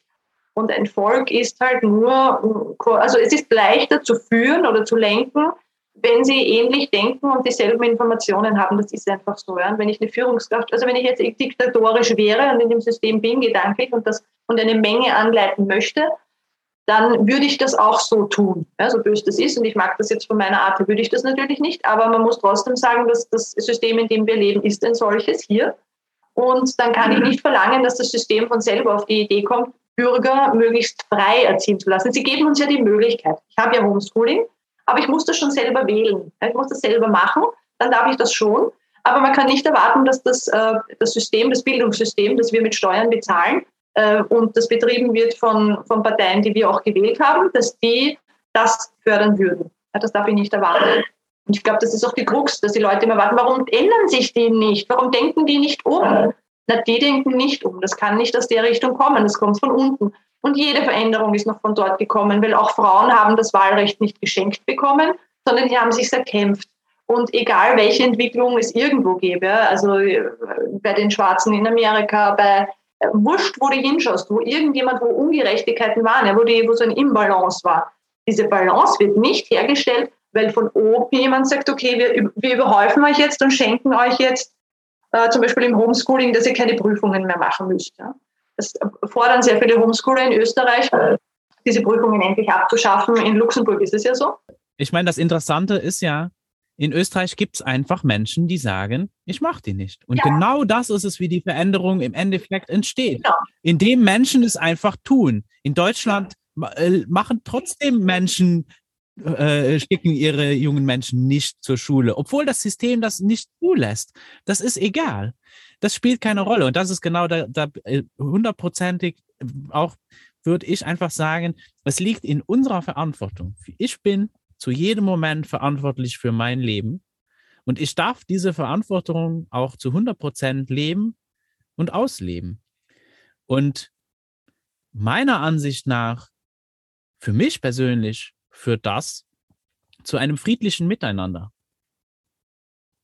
Und äh, ich sehe da, also für, für mich persönlich, ich habe kein Interesse daran, über andere Menschen zu herrschen. Und wenn ich gerne Veränderung möchte, dann ist es echt wichtig, dass ich bei mir selber anfange und mich eben traue und vertraue, dann diese Veränderung zu sein. Und auch nicht mich verurteile, weil ich, es ist menschlich, nur einen Schritt nach dem anderen und ich brauche Zeit. Ich kann nicht alles auf einmal. Das ist oft überwältigend und zu viel. Und dann kann ich auch, vielleicht kann ich mit dem, mit der einen Sache leben und mit der anderen nicht. Und da muss jeder für sich rausfinden. Wie weit kann ich gehen? Und wenn, wenn jetzt, ich meine, ihr habt die Prüfung gemacht, das war für euch okay, du konntest, ihr konntet damit umgehen als Familie. Und dann gibt es Familie, für die, für die sind halt auf einem Punkt, wo die sagen, nee, das geht für uns überhaupt nicht und dann machen die das einfach nicht und das geht auch. Ja. Und dass man eben auch nicht dann glaubt, ich muss jetzt kämpfen und ja. ich bin jetzt, ich bin werde jetzt ein Opfer. Nein, das, ist, das muss so überhaupt nicht so sein. Wenn man das authentisch lebt, das habe ich auch persönlich erfahren, als wir, also wir haben auch schlechte Erfahrungen dann gemacht. In Luxemburg gibt es trotzdem so Kontrollen. Und wenn man die dann einfach lässt, dann wollen die auch so Prüfungen machen, weil das ist das, was die Menschen da kennen. Das ist das, was das System kennt. Es ist gesetzlich nicht vorgeschrieben. Aber das war mir dann zum Beispiel auch nicht so bewusst. Und, und es ist auch erstmal so ein Punkt, weil wir wollen ja, wir haben ja gelernt und erfahren, ich muss Regeln folgen. So, und dann gibt es auch so Dinge, wir, wir, wir sprechen auch über so Dinge, Rechte. Ja, aber nehme ich mir die denn wirklich auch raus, dass, dass ich diese Rechte dann auch habe? Weil prinzipiell würde ich auch sagen, du, alle Länder, in denen wir hier leben, haben die Menschenrechtskonvention unterschrieben. Und so wie ich die lese, hat jeder Mensch das Recht auf individuelle Potenzialentfaltung. Ja, dann darf ich mir doch wohl dieses Recht rausnehmen. Dann spielt es überhaupt keine Rolle, was irgendein Gesetz in irgendeinem Land mir sagt. Wenn ich weiß, hey, ich habe dieses Recht und ich nehme mir das raus, und dann ist das noch nur ein Dokument. Ich meine, ich habe schon einfach ein, ein Recht auf der Erde zu sein und ich habe ein Recht zu leben. Das, das, kann niemand mir geben oder weggeben oder es kann auch niemand mir wirklich Freiheit geben. Das ist etwas, was ich einfach habe. Und äh, auch Frieden, das ist etwas, was ich habe. Das ist nicht etwas, was ich erst erschaffen muss, meiner Ansicht nach auf jeden Fall. Und und das sind eben so Dinge. Und da musste ich auch erstmal das erfahren. Dann ist das schiefgelaufen, so eine Kontrolle. Und das Spannende war dann, daraus konnte ich dann lernen, hey, also wir, ich hab, wir haben dann entschieden, okay, jetzt reicht's, das ist doch Blödsinn, wir wollen das doch gar nicht für unsere Tochter und haben dann einfach darauf bestanden, hey, das Gesetz sagt das und das und das und wir machen das und das und war, desto offener ich war und desto ehrlicher ich war, desto einfacher war, äh, wurde es auch mit den Behörden und mit den Beamten, weil es auch authentisch ist. Ich glaube, dass wir auch als Menschen sehr gute Instinkte habe, ob, ob der andere gegenüber irgendwie unsicher ist. Ob der auch, und desto überzeugter du eigentlich von einer Sache bist, desto schwieriger ist es auch für den anderen da jetzt irgendwie, ne, wenn du jetzt etwas tust, was auch wirklich nicht jetzt ethisch, moralisch wirklich jemand anderem schaden würde. Ja, und ich meine, wenn du Homeschooling machst, du schadest ja niemandem. Und dann kann dieser Mensch auch sehen, hey, dieser junge Mensch, dem geht's gut. Mhm. Und äh, dann durfte ich die Erfahrung machen, dann hatten wir bei der nächsten Kontrolle halt einen anderen Menschen und der hatte auch dann zum Schluss gemeint, Mensch, ich finde das absolut toll äh, und hätte mir gewünscht, dass ich auch so aufwachsen hätte dürfen. Und hat dann aber gleichzeitig auch dann von sich seine Bedürfnisse auch mitgeteilt und gesagt, ja, und ich bin aber jetzt in der Situation, ich muss hier meinen Job machen und ich muss hier so einen Bericht schreiben. Und dann konnten wir menschlich miteinander sprechen, weil dann konnte ich auch, ah, ich kann dir dabei helfen. Was brauchst du denn, damit du deinen Bericht schreiben kannst und damit du deinen Job gut machen kannst? Wenn du auf der anderen Seite jemanden hast, der sich gerade freut über das Homeschooling, genau. ne? weil die Variante ist halt natürlich auch, also habe ich auch gemacht, die Erfahrung. Wir haben auch ganz wirklich liebe Direktoren gehabt, die dann auch gesagt haben, ganz ehrlich, ich würde mein Kind auch im Homeschooling, wenn ich die Möglichkeit hätte, ja, also schon, auch von ganz von oben. Und trotzdem ist es aber so, dass es mit den Behörden, das ist halt so eine Gratwanderung, ja, weil bei uns ist es halt so, in Österreich, wenn du die Prüfung nicht machst, hast du das Jugendamt an der, an der Backe. Ja. Das ist schon, das kann in manchen Bezirken wirklich haarig werden auch. Ja. Das ist halt immer die Frage. Trotzdem ist es so, also ich bin grundsätzlich mal dafür, ich kenne gerne meine Rechte, deswegen habe ich diese Gesetze auch alle gut gelesen und das würde ich jedem gut empfehlen, ja, auch die Extremistenprüfverordnung einmal gut durchzulesen. Äh, denn Werken, Sport, das sind alles keine Prüfungsgegenstände in der Volksschule zum Beispiel, auch Englisch nicht. Das wird aber einfach immer wieder abgehalten. Auch ich habe eine, wir haben das auch gemacht, weil ich es noch nicht wusste am Anfang. Äh, man muss dann schon aufstehen und sagen, ich kämpfe jetzt um meine Rechte und sage, ich weigere mich, ich mache hier keine Sportprüfung. Es gibt ja deswegen keine, weil das versicherungstechnisch nicht gedeckt ist. Mein Kind klettert da gar nirgendwo rauf. Ja, das machen wir nicht. Und äh, das äh, kann man schon tun. Und man muss einfach, glaube ich, diese Grenzen gut kennen. Auch damit, das ist eben auch so eine Informationsgeschichte. Ja. Wir sind relativ gut informiert, viele Homeschooler leider nicht. Und das ist ein großer Nachteil, weil wenn sie das wären, wären sie viel sicherer in diesem, ich vertrete jetzt meine Rechte, ja, mir stehen gratis Schulbücher zu und deswegen möchte ich sie auch haben und das kann ich höflich, aber bestimmt formulieren, ich werde welche bekommen. Ähm, wenn man das aber nicht sicher weiß, dann kann man da ganz äh, schwer drum kämpfen. Und auf der anderen Seite muss ich aber auch meine Pflichten kennen, ja, zum Beispiel die Externistenprüfung und sagen, die ist eben, ich unterschreibe ja, dass ich komme. Das tut man in dem Fall bei der Schulabmeldung. Ich unterschreibe ja, dass ich im Juni komme. Äh, wenn ich das nicht mache, dann breche ich jetzt quasi unseren Vertrag. So, jetzt bin ich mal grundsätzlich kein Vertragsbrecher und ich habe ein Kind Glück gehabt, das äh, zur Prüfung geht und das eigentlich recht spannend findet. Und das dauert nur eine Stunde und sie geht wieder und es geht ja auch irgendwie immer gut, also sehe ich es jetzt nicht so ich, für mich kritisch. Aber äh, was ich natürlich schon sehe, ich sehe Kinder, die ADHS haben, die eine äh, Autismus-Spektrum-Störung haben, ja, die ein äh, fetales Alkoholsyndrom haben oder egal was, oder einfach Gruppe nicht aushalten, egal was da für eine Diagnose dahinter steht, ist ja auch egal. Aber wo ich schon sagen muss, es gibt schon eine Grenze, wo ich auch sagen würde, ich mache diese Prüfung jetzt nicht, weil ich ja als allererstes als Mutter mein Kind schützen muss. Ja? Und äh, dafür sorgen muss, dass, mein, dass es meinem Kind gut geht und zwar auch psychisch gut geht. Und ich kann nicht dann von einem Kind verlangen, wo ich genau weiß, der hat ein irres Problem mit einer fremden Umgebung, mit fremden Menschen und mit einer Zwangssituation, wo er nicht wegkommt, wo er nicht weiß, wo die Toilette ist, wo, wo er weiß, er darf eigentlich nicht aufstehen, wo er von dem Gebäude nicht mal den Ausgang kennt. Ja. Man muss sagen, ein Kind mit sieben, acht, das man durch ein Gebäude führt, ins hinterste Zimmer, findet dort nicht wieder raus auf Anhieb. Ja. Das ist wie eingesperrt sein. Und diese Situation kann schon unter gewissen Rahmenbedingungen für solche Kinder äh, schwierig werden. Ja. Und das wäre für mich der Punkt, wo ich dann sage, ja, dann mache ich eben keine Prüfung. Ja. Dann, dann, nehmen wir den anderen Weg. Das ist das geringere Übel. Mir ist lieber eine Sozialarbeiterin vom Jugendamt wird halt dann unglücklich als mein Kind. Und in dem Fall würde ich dann diesen Weg gehen. Und ich glaube halt auch, ich habe heuer ein bisschen drauf äh, gehofft.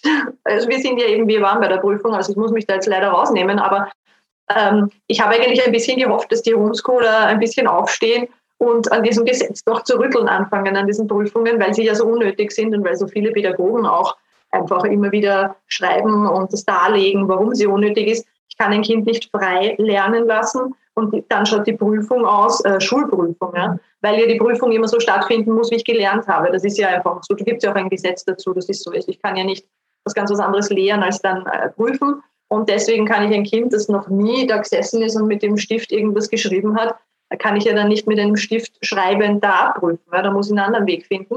Und das kann die Schule natürlich nicht, weil die Schule prüft ja auf ihre Art und Weise. Und schon das wäre ja ein, ein, ein Haken, um da einzuhaken, das ganze Gesetz aus den Angeln zu heben oder mal zumindest grundsätzlich zu hinterfragen und jemanden zu finden, der zuhört.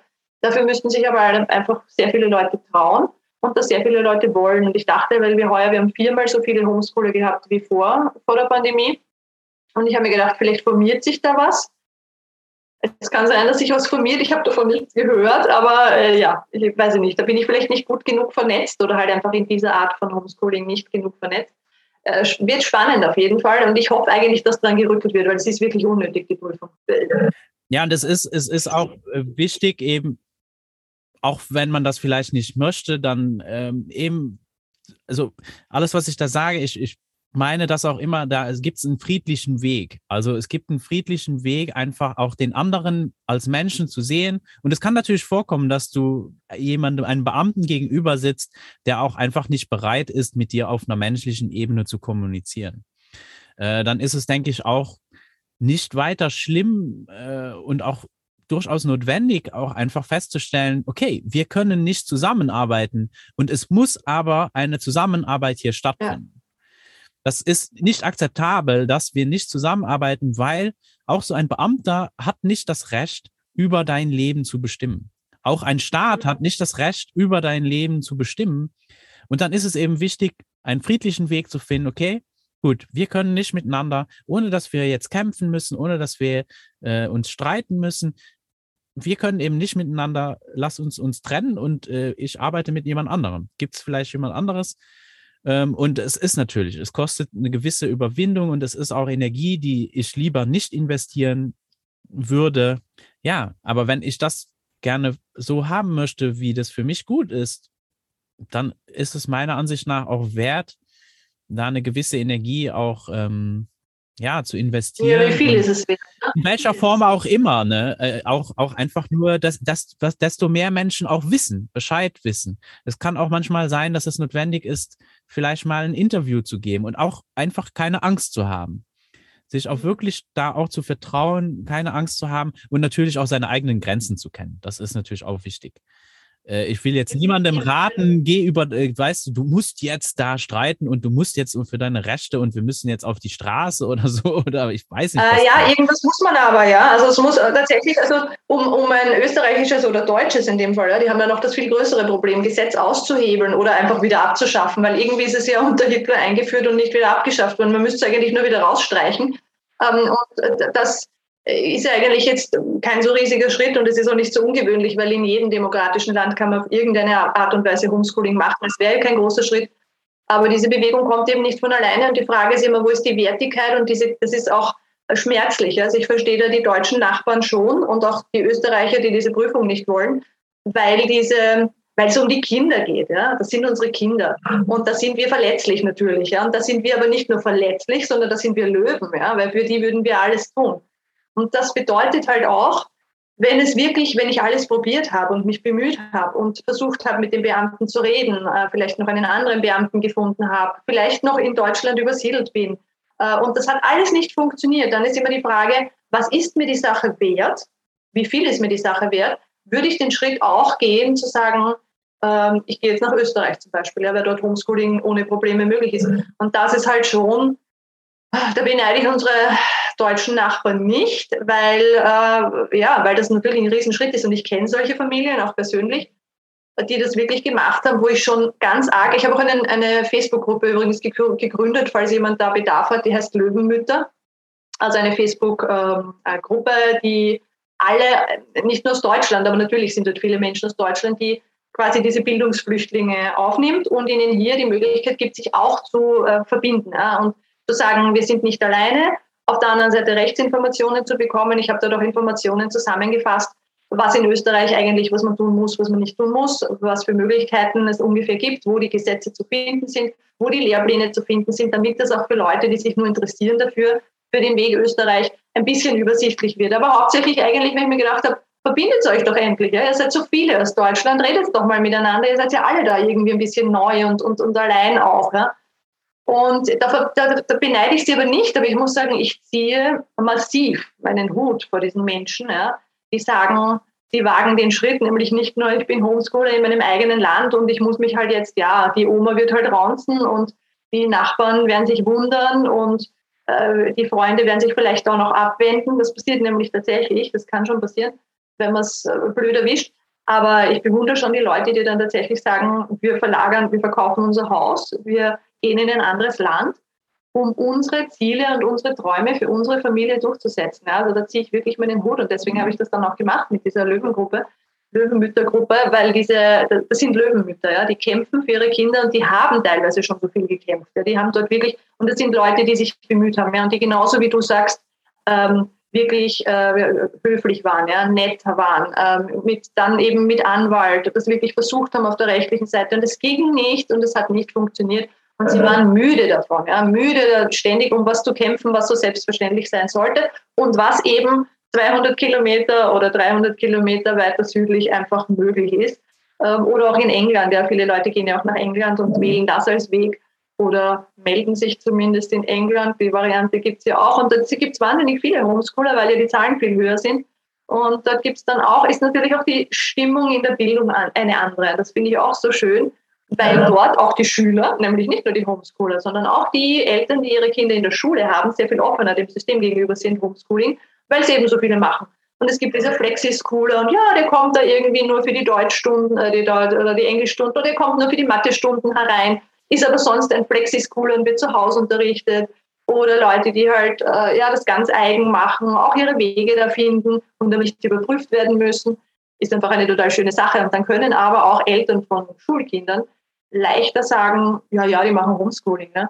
Während wenn du als äh, Eltern mit Schulkindern hier sagst, ja, wir haben da Freunde und die sind Homeschooler. Aha, ja, was habt ihr für seltsame Freunde? Wer sind die? Was sind die? Und das stimmt nicht, weil die gerade Homeschooler, das sind nicht, ja, bin ich auch eines Besseren belehrt worden, ja, das sind nicht irgendwelche Öko-Bio-Fritzen, ja, gar nicht, sondern bunt durch die Gesellschaft, wie alles andere im Leben halt auch.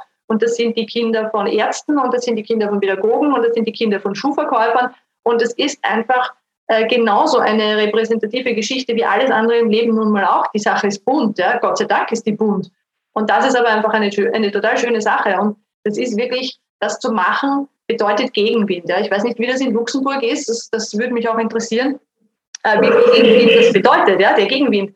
Weil den muss man natürlich schon aushalten und das ist so quasi der Test. Ich sage immer den Eltern beim Homeschooling, da ist nichts dabei, ja? weil wir können alle addieren und wir können das jemand anderem zeigen, wenn er das hören will. Ja? Das, ist, das ist nicht das Problem an der Sache.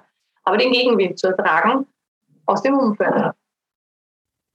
Ja, und das Tolle, du hast es, du hast es angesprochen, äh, das betrifft nicht nur Homeschooler, es betrifft uns alle. Es betrifft alle jungen Menschen, es betrifft alle Erwachsenen, es betrifft alle Menschen, die in Schulen arbeiten. Ähm, das ist keine Konkurrenzgeschichte, sondern das ist auch da ein Miteinander und jeder kann von jedem profitieren äh, und, und lernen und eben auch Lösungen haben. Und das ist et etwas, was mir auch sehr am Herzen liegt und was ich noch vermisse, was es einfach noch mehr braucht. Und das ist, wie du sagst, in England ist das schon anders, in Amerika ist das schon anders. Auch da gibt es Gegenwind. Und aber trotzdem ist die Kultur schon eine andere. Wenn, wenn Forscher aus England zum Beispiel zu uns nach Luxemburg kommen und einen Vortrag halten, das ist eine ganz andere Energie, wie wenn jemand aus Deutschland kommt, einfach weil das verändert deine Kultur. Und es, es gehört zu unserer Kultur. Das ist das Gleiche wie mit nomadisch leben oder auf eben andere Art und Weisen leben. Auch eben wie die Sachen, die du angesprochen hast, was so auffällig ist, die Sachen mit Diskriminierung, dass wir auch tolerant gegenüber einander sind. Das sind alles Dinge, die da mit reinkommen. Und es gibt ja mittlerweile auch einen Begriff zum Beispiel, was Diskriminierung angeht, der ja mittler, der ein bisschen bekannter wird mit Adultismus oder Altersdiskriminierung wo auch eben ein Argument ist, ja, aber alle diese Ismen, all diese Dinge wie Rassismus, äh, Nationalismus und so weiter, die haben einen Ursprung. Und dieser Ursprung, ja, es ist nicht so fern zu sagen, hey, der fängt damit an, weil wir junge Menschen nicht als Menschen betrachten. Und das ist eine Form von Diskriminierung. Das heißt, jeder Mensch kommt auf die Welt und wird eigentlich diskriminiert. Erlebt eine Diskriminierung, die so normal in unserer Welt ist, dass es eben äh, verschiedene Psychologen und Soziologen gibt, die argumentieren und klar sagen, ja, aber das ist der Ursprung, das ist, das ist das Fundament, auf dem dann nachher Rassismus oder so aufbaut. Naja, es ist diese Kategorisierung der Schule. Ne? Weil wenn du die, Schuh, die Schuhschachtel nicht hast, wo du die Leute reingibst, kannst du sie ja nicht abgrenzen. Dann gibt es das auch nicht. Und das machen wir halt, ja, und wenn, wenn du jetzt nicht der wahnsinnige Nomade bist, ne? also das, da muss jemand vorher die Schuhschachtel machen und dich da reinstecken. Und dann kann man dich abgrenzen von wem anderen. Wenn ich aber das nie mache, sondern jeden Menschen als völlig individuell sehe, weil du bist ja nicht nur Nomade, ja, du bist ja dann Nomade, aber Familienvater und dann bist du vielleicht noch äh, was auch immer, ja. Und das ist ja, und, das, und eigentlich kannst du nichts kategorisieren, gar nichts. Das ist ja so eine Illusion. Wir machen das sehr gerne, oder die, äh, also ich habe meine Diplomarbeit über Vorurteile geschrieben. Deswegen habe ich mich damit auch viel beschäftigt und du kannst quasi, das ist eigentlich deswegen, damit man die Welt vereinfacht. Und eine Vereinfachung ist aber immer ein Verlust an Information. Und das ist eigentlich eine ganz eine blöde Idee, das zu tun, weil damit geht ganz viel Information und zwar genau die wichtige verloren. Und erst wenn ich die Leute in Schuhschachteln habe, nämlich in Schuhschachteln von Chinese, Russe und du bist ein Europäer, ja, und dann habe ich noch die, nein, du bist jung, du bist ein Kind, du hast nichts zu sagen, ne? erst dann kann ich das machen. Weil äh, wenn ich die Kategorie nicht vorher schaffe, kann ich denen auch keine Eigenschaften zuteilen. Und ich kann da nicht sagen, du bist alt und weil du alt bist, wirst du jetzt ausgegrenzt, du bist nichts mehr wert oder so. Wenn ich die Schuhschachtel von alten Menschen vorher nicht habe, dann, dann habe ich das nicht. Und du brauchst dann nur in Völkern schauen, die alte Menschen, die das nicht haben, sondern die als Weise ja, und als Ratgeber. Und je älter du wirst, mit jedem Jahr wird das besser. Quasi du steigst in der, in der Rangreihe der, der, der, des, mhm. der Wertschätzung auch, ja, oder wo halt einfach andere Leute sagen, der weiß so viel und das ist so viel wert und das ist eigentlich toll, wenn jemand alt ist.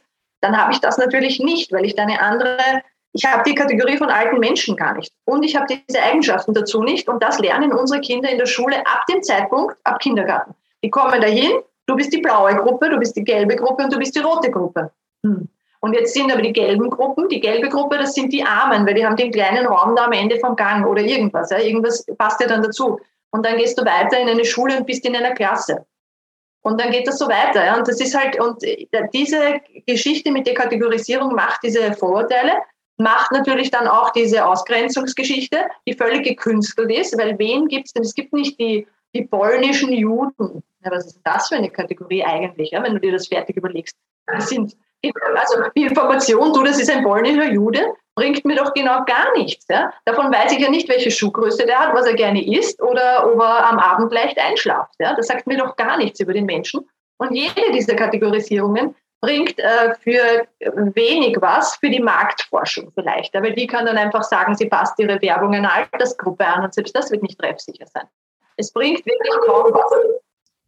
Genau, das sind Konstrukte und es fängt auch schon vor der Schule natürlich an. Wir werden ja auch schon zu Hause so sozialisiert. Klar, ne? Und dann, und dann gibt es auch einfach so, so Kleinigkeiten, was uns vielleicht gar nicht so bewusst ist, wo ich mittlerweile auch wirklich versuche, darauf zu achten. Zum Beispiel, ich ernähre mich vegan aber möchte mich selber nicht in irgendeine Kiste stecken, dass ich dadurch jetzt ein Veganer bin. Ich ernähre, ich habe nur die Entscheidung für mich persönlich getroffen, mich vegan zu ernähren. Und dann gibt's eben noch so subtilere Dinge wie, ja, dafür bist du noch zu klein, ne, was wir gerne mit jungen Menschen machen. Da, das hast du ja vorher auch viel erwähnt. So, das ist jetzt noch nicht dran, dafür bist du zu klein oder so. Da wirst du schon irgendwie kategorisiert. Es wird irgendwie schon festgelegt, wie du zu denken hast, was für dich jetzt richtig ist. Und ich meine, Klar gibt es gewisse Dinge, die so sind, wie sie sind. Äh, aber das braucht man dem jungen Menschen nicht zu erklären äh, oder irgendwie da eine Kategorie zu erfinden, sondern das ist ganz natürlich. Es ist wahnsinnig fehleranfällig, dieses System. Ne? Weil vegan zum Beispiel, ja, jetzt sage ich, okay, du bist vegan, Veganer. Ähm, ich bin Vegetarier. Äh, gut, so, jetzt stehen wir da, aber die lustige Geschichte ist ja, äh, dass uns das eigentlich ja nicht weiterbringt. Weil zum Beispiel, war jetzt ganz, ganz aktuell diese Geschichte, ähm, äh, aha, wieso? Weil ah, hast du es mit Tierschutz und so? Naja, das heißt das eigentlich nicht, ne? Eigentlich nicht. Also zum Beispiel mein Sohn hat drauf gesagt, nein, aber ich finde Tiere sind total dreckige Viecher und die suhlen sich im Dreck, ich will die nicht essen. Ja, einfach nur so. Er mag keine Tiere. Und die Leute unterstellen immer, wenn er so ein tierlieber Mensch, weil er die nicht isst. Nein, er findet sie einfach dreckig ja, und er findet sie grunzend und, und im, im Wald zu Hause und die sollen im Wald bleiben und die, die, die will er nicht essen. Ja. ganz im Hinblick auf Zoonosen und sonst was, er will damit nichts zu tun haben, er will nicht essen.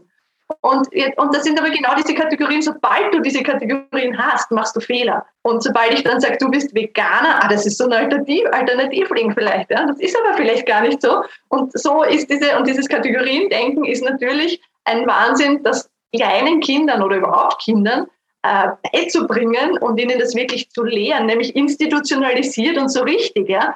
Weil man, man, man tut das von alleine eh schon, dass man sich ein bisschen die Welt zurechtlegt ja, und einfach sagt, das sind Karotten und das sind gelbe Rüben, ja, weil es irgendwie das Leben halt einfacher macht, sie dann auseinanderzuhalten für, für spezielle Dinge, wenn man sie einkaufen möchte oder jemand anderen drum schickt zum Beispiel. Ist es schon gut, wenn man dann gelbe Rüben von, von roten Rüben unterscheiden kann. Aber im Endeffekt äh, bringen tut das natürlich gar nichts. Und wenn ich was, was total komplex ist, ja, und eine Karotte ist schon komplex, ja, weil Karotte ist auch nicht Karotte. Aber wenn ich was nehme, was total komplex ist, äh, und das in eine Kategorie steckt, dann ist das das ist zum Scheitern Vorteil. Ja. Und das Kindern beizubringen, das ist etwas, was uns als Welt auseinanderbringt, was unsere Friedenserziehung untergrabt, was jede Zusammenarbeit, dieses Teamwork, das wir vorher schon besprochen haben, dieses ich, ich schließe mich zusammen und ich, ich nutze die Ressourcen, die ich im, im Umkreis habe. Das untergräbt das natürlich total, weil dann sage ich, ah, der ist 70, na, mit dem will ich nicht mehr zusammenarbeiten, weil der ist sicher alt. Äh, und mit dem will ich nicht zusammenarbeiten, weil der ist Ausländer, der hat wahrscheinlich eine schlechte Ausbildung, weil Ausländer haben ja eine schlechtere Ausbildung. Ne? Und das ist ein Wahnsinn. Ja? Und das Kindern beizubringen, ist eine ganz hässliche Sache. Und ich finde das sehr schön, dass das eben äh, jetzt auch sehr hinterfragt wird und dass das viele Leute eben nicht mehr tun wollen. Und ich bin wahnsinnig spannend, also ich bin wahnsinnig neugierig drauf, was das in ein paar Jahren dann äh, macht. Ja? Und es ist schön, jetzt die groß werden zu sehen, weil meine sind ja jetzt auch schon ähm, eben mit 16 und 15, ähm, ja, wo ich schon sehe, was dann, wie die auch menschlich sind ja? und was ihnen das an Werten und an solchen Dingen, ja, und an, ich kann das hinterfragen und all diese, diese Sachen, die ja gar nichts mit äh, schulischem Lernen zu tun haben, äh, was da sich bewegt hat eigentlich, da muss ich schon sagen, äh, da ziehe ich wirklich auch meinen Hut vor ihnen und bin ein echter Fan der Kinder, weil ich wirklich mal sagen muss, mit 15 und 16 wäre ich dazu nie in der Lage gewesen. Ja? Nie. Cool. Ja, so geht es mir auch. Immer wieder, wenn ich mit meiner Tochter irgendwie mich unterhalte, dann denke ich immer, wow, Jetzt bin ich doppelt so alt und, äh, und halb so weit.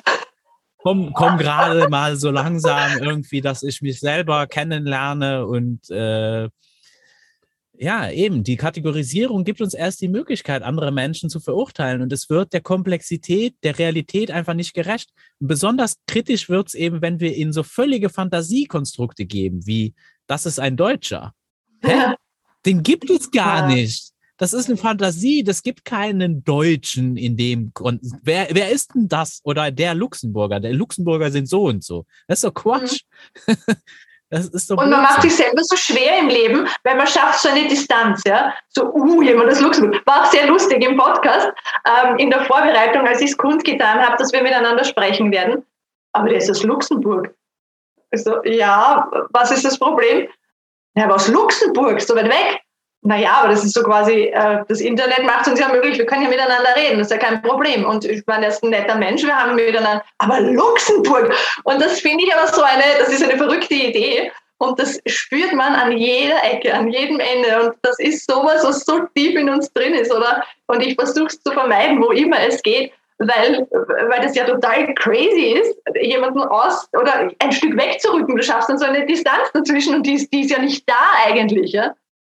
Und es ist auch absurd, ja, weil wenn du eigentlich mal so drüber nachdenkst, wir reden ja jetzt über ein Thema, äh, das können wir weltweit, ist dieses Thema, es ist, es ist dasselbe. Ja.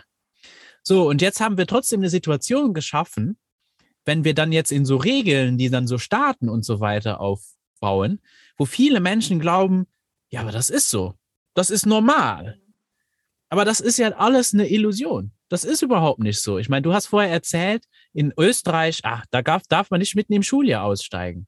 In Luxemburg kannst du mitten im Schuljahr aussteigen. Geht auch, du machst ne? deine Anfrage und steigst einfach aus. Eben gerade, und der Witz ist, eben gerade, weil es ja sein kann, dass du in der Schule so Probleme ja. hast, dass es eben nicht mehr geht.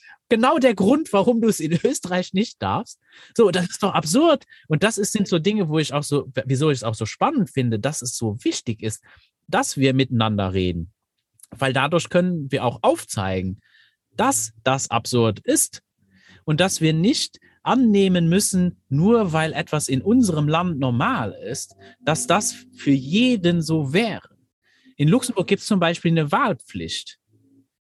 Ne, wenn ich das äh, Menschen in Deutschland und in Österreich gibt es auch keine ja, Wahlpflicht. Ja, doch, für den Bundespräsidenten, weil da haben wir auch eine. Ja, gibt, ah, da ja. gibt es eine Wahlpflicht. Siehst ja. du? Und in, Deutsche finden das in Deutschland, oder ich sage jetzt auch Deutsche, aber Menschen, die in Deutschland leben und so aufgewachsen sind, so sozialisiert werden, die meisten reagieren darauf schockiert. Mhm.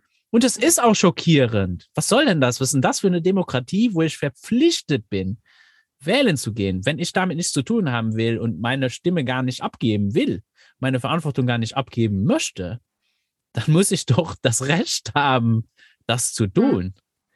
Wer kann mich zwingen? Äh, und das ist ja auch nur ein Konstrukt. Da wird mir ja nur irgendwas angedroht. Mhm. Und dann kann ich für mich entscheiden, du, aber schade ich denn tatsächlich jemandem? Und warum, oder überhaupt mal drüber nachdenken, warum ist das denn so? Und warum ist das in einem anderen Land nicht so? Und dann gibt es ja Gründe. Und dann sprechen wir über die Dinge, die wirklich relevant sind. Nämlich über die Gründe. Und dann kann man nämlich auch mal ein Gespräch führen, ja, aber ist das dann wirklich notwendig? Stimmt das denn? Dann kann ich das hinterfragen. Stimmt das wirklich? Ja, aber es stimmt dann eben nicht. Ja? Und dann stimmt es nicht. Und was dann? Aber was tun wir jetzt? Ja? Weil das ist ja das Problem. Weil jetzt kommen wir drauf, es stimmt nicht. Ja? Also wir brauchen das ja nicht. Also ist in Luxemburg ähnlich bei uns ja auch. Es gibt eine Pflicht, den Bundespräsidenten zu wählen. Und traditionell das Erste, was der Präsident dann tut, ist, er begnadigt alle, die nicht bei der Wahl waren. Ja. Also auch ein Weg, aber im Grunde ja, sogar das ist österreichische Lösung. Also wir lösen das so, wir ändern dann nicht das Gesetz, sondern wir umgehen das dann, ja, so wie mit dem Impfgesetz. Wir machen ein Impfgesetz und dann, äh, und dann setzen wir es aber einfach aus, ja, weil wir eigentlich das gar nicht brauchen und das war irgendwie auch ein Irrtum. Und genauso oder draufkommen, es geht nicht. Und das ist halt irgendwie so der österreichische Weg. Und dann muss man halt auch, glaube ich, für sein Land, und das kennt man ja dann meistens ganz gut, einfach auch das in dem Kontext sehen. Weil auch dieses, ich gehe nicht zur Prüfung, ja, das ist natürlich auch schon was, das merke ich auch, das macht in mir was da habe ich auch ein bisschen Angst, was passiert dann eigentlich, mit wem lege ich mich dann an, komme ich aus der Sache wieder raus, ähm, trifft mich das beruflich oder äh, hält das, macht das Schaden, ja? Oder kommt mein Kind dann nie wieder ins Schulsystem hinein oder stehe ich dann auf einer roten Liste von ich weiß nicht wem. Das macht einfach was.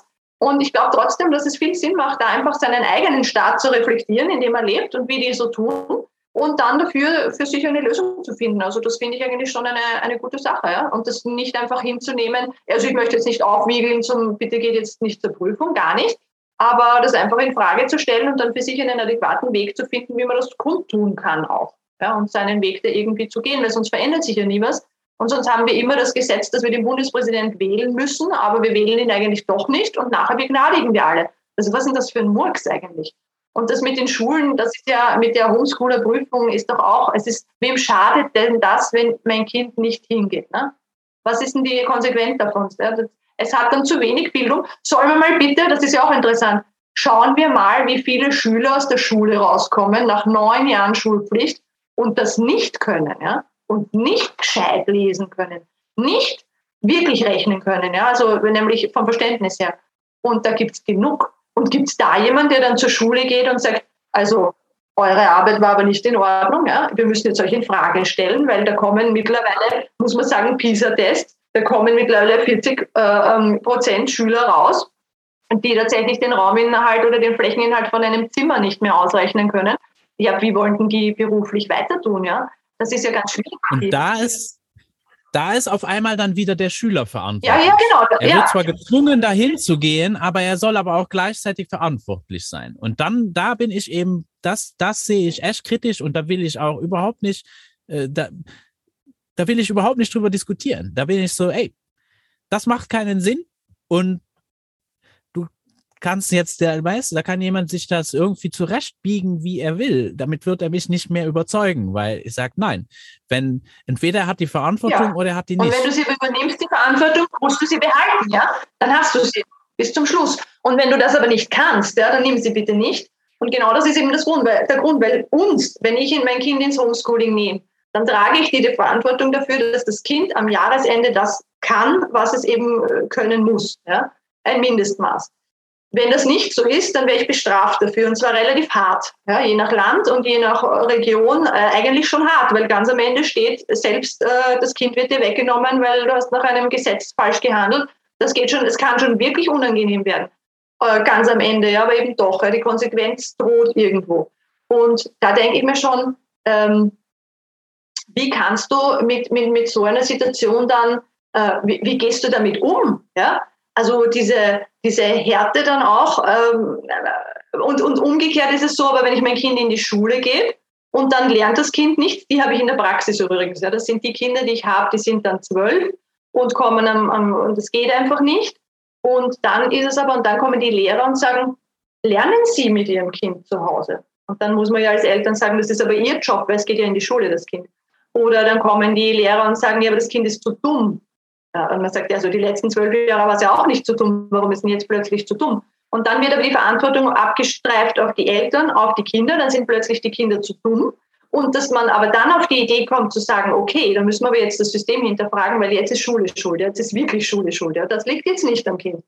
Ähm, zu diesem Schritt kommt es aber dann nicht. Und das ist ein bisschen eine Verrücktheit, dass man auch nach diesen ganzen PISA-Tests, ist ja auch lustig, wo so viel ähm, getestet wird ja, und man es wirklich weiß, dass es nicht funktioniert, trotzdem, trotz allem, niemand auf die Idee kommt, ernsthaft das System äh, zu hinterfragen, sondern da überlegen wir dann halt, ob wir es einfach noch mehr in die Nachhilfe schicken oder eine Mathematikstunde mehr machen, ja, von dem schlechten Unterricht noch eine Stunde mehr. Ähm, dass, dass das nicht funktionieren kann, müssten ja die Leute wissen, die dort arbeiten. Das ist aber so nicht, sondern man versucht dann das System, das eh einfach äh, schwierig ist, minimal zu ändern, damit das besser wird. Das kann aber einfach von vornherein nicht funktionieren. Und das ist, glaube ich, ein riesen, riesen, riesen Problem, dass das ein Riesenapparat ist, auch Machtapparat Schule. Da fließt ganz viel Geld, da sind ganz viele politische Interessen dahinter. Man kann nicht einfach alle Schulen schließen. Ja. Ganz viele Leute brauchen Kinderbetreuung. Man muss auch sagen, zu 90 Prozent ja, oder vielleicht 80 Prozent ist Schule hauptsächlich Kinderbetreuung. Ja. Und das ist auch okay, aber man muss es dann dazu sagen. Ja. So freundlich bringt uns die Kinder, wir passen auf die gut auf und schauen halt auch, dass sie möglichst was lernen, wenn es irgendwie geht. Aber wenn es nicht geht, dann geht es halt auch nicht. Ne? Weil das ist das, was sie tun. Also Bildung, Bildung ist im besten Fall nur ein ganz, ganz kleiner ja. Teil. Und ähm, ja, und deswegen, deswegen, das ist, das ist das Ding und das ist auch, keine Ahnung, das ist auch meine Intention eben mit diesen, mit, mit diesen Gesprächen einfach. Es ist wichtig, dass wir uns darüber unterhalten und dass wir verschiedene Perspektiven uns auch anschauen, weil einfach viel zu oft wird eigentlich am eigentlichen Problem dran vorbei äh, geredet und, und vieles wird auch einfach sich nicht angeschaut und das ist eben wichtig. Es ist bunt, es ist vielfältig, es gibt nicht eine Lösung mhm.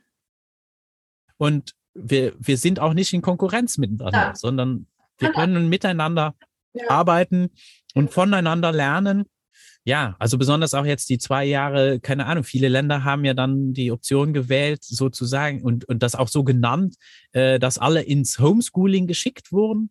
Und ich meine, als Homeschooler, ich weiß ja nicht, wie du das erfahren hast, aber auf jeden Fall, was ich da gesehen habe, war ich so, das ist völlig absurd, was ihr da macht. Das hat überhaupt nichts damit zu tun, was wir, und, und, und niemand hat, niemand hat einfach mal, wir haben Informationen rausgeschmissen, und äh, versucht, Kontakt aufzunehmen. Es hat niemanden interessiert.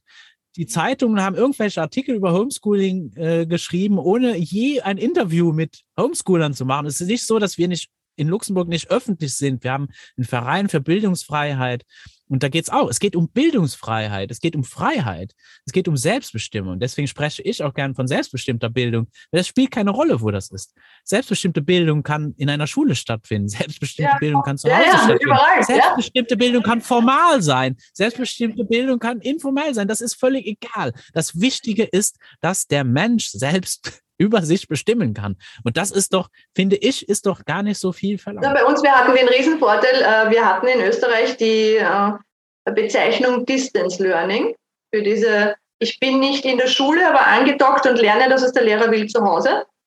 Distance Learning. Das ist schon ein bisschen realistischer, ja. aber auch das entspricht gar nicht mal dem, was, weil das gibt es ja. Und ja, war wahrscheinlich auch praktisch bei weitem nicht so wie das, was die Institutionen schon seit Jahrzehnten erfolgreich machen. Nein, nein, gar nicht. Sondern also wenn man sich anschaut, Amerika hat ja so Online-Programme jetzt mittlerweile schon wahnsinnig gut und irrsinnig viel Angebot auch. Und du kannst ja in Online-Schulen mittlerweile jede Ausbildung machen und das funktioniert auch wahnsinnig gut. Äh, da waren natürlich unsere Lehrer mit dem Distance Learning weit davon entfernt. Also das hat ja damit gar nichts zu tun. Es ist meilenweit davon entfernt, das so zu bezeichnen, ist ganz schrecklich eigentlich. Oder äh, ja, es diskriminiert jetzt die Leute, die das wirklich äh, auf, einem hohen Niveau betreiben.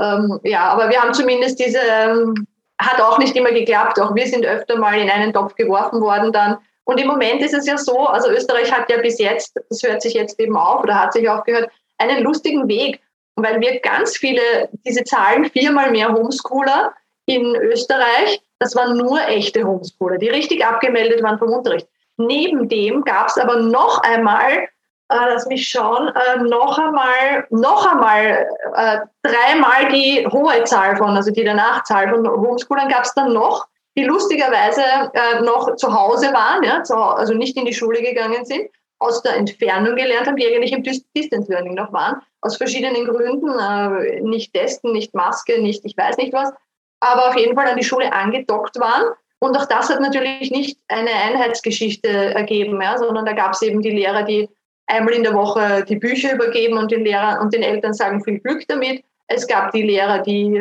mit den dauernd auf Online-Unterricht mit ihnen was machen wollten. Es gab die, die es frei laufen haben lassen und gesagt haben, na schaut halt einfach, dass ihr was macht. Und das ist eben so wahnsinnig vielfältig.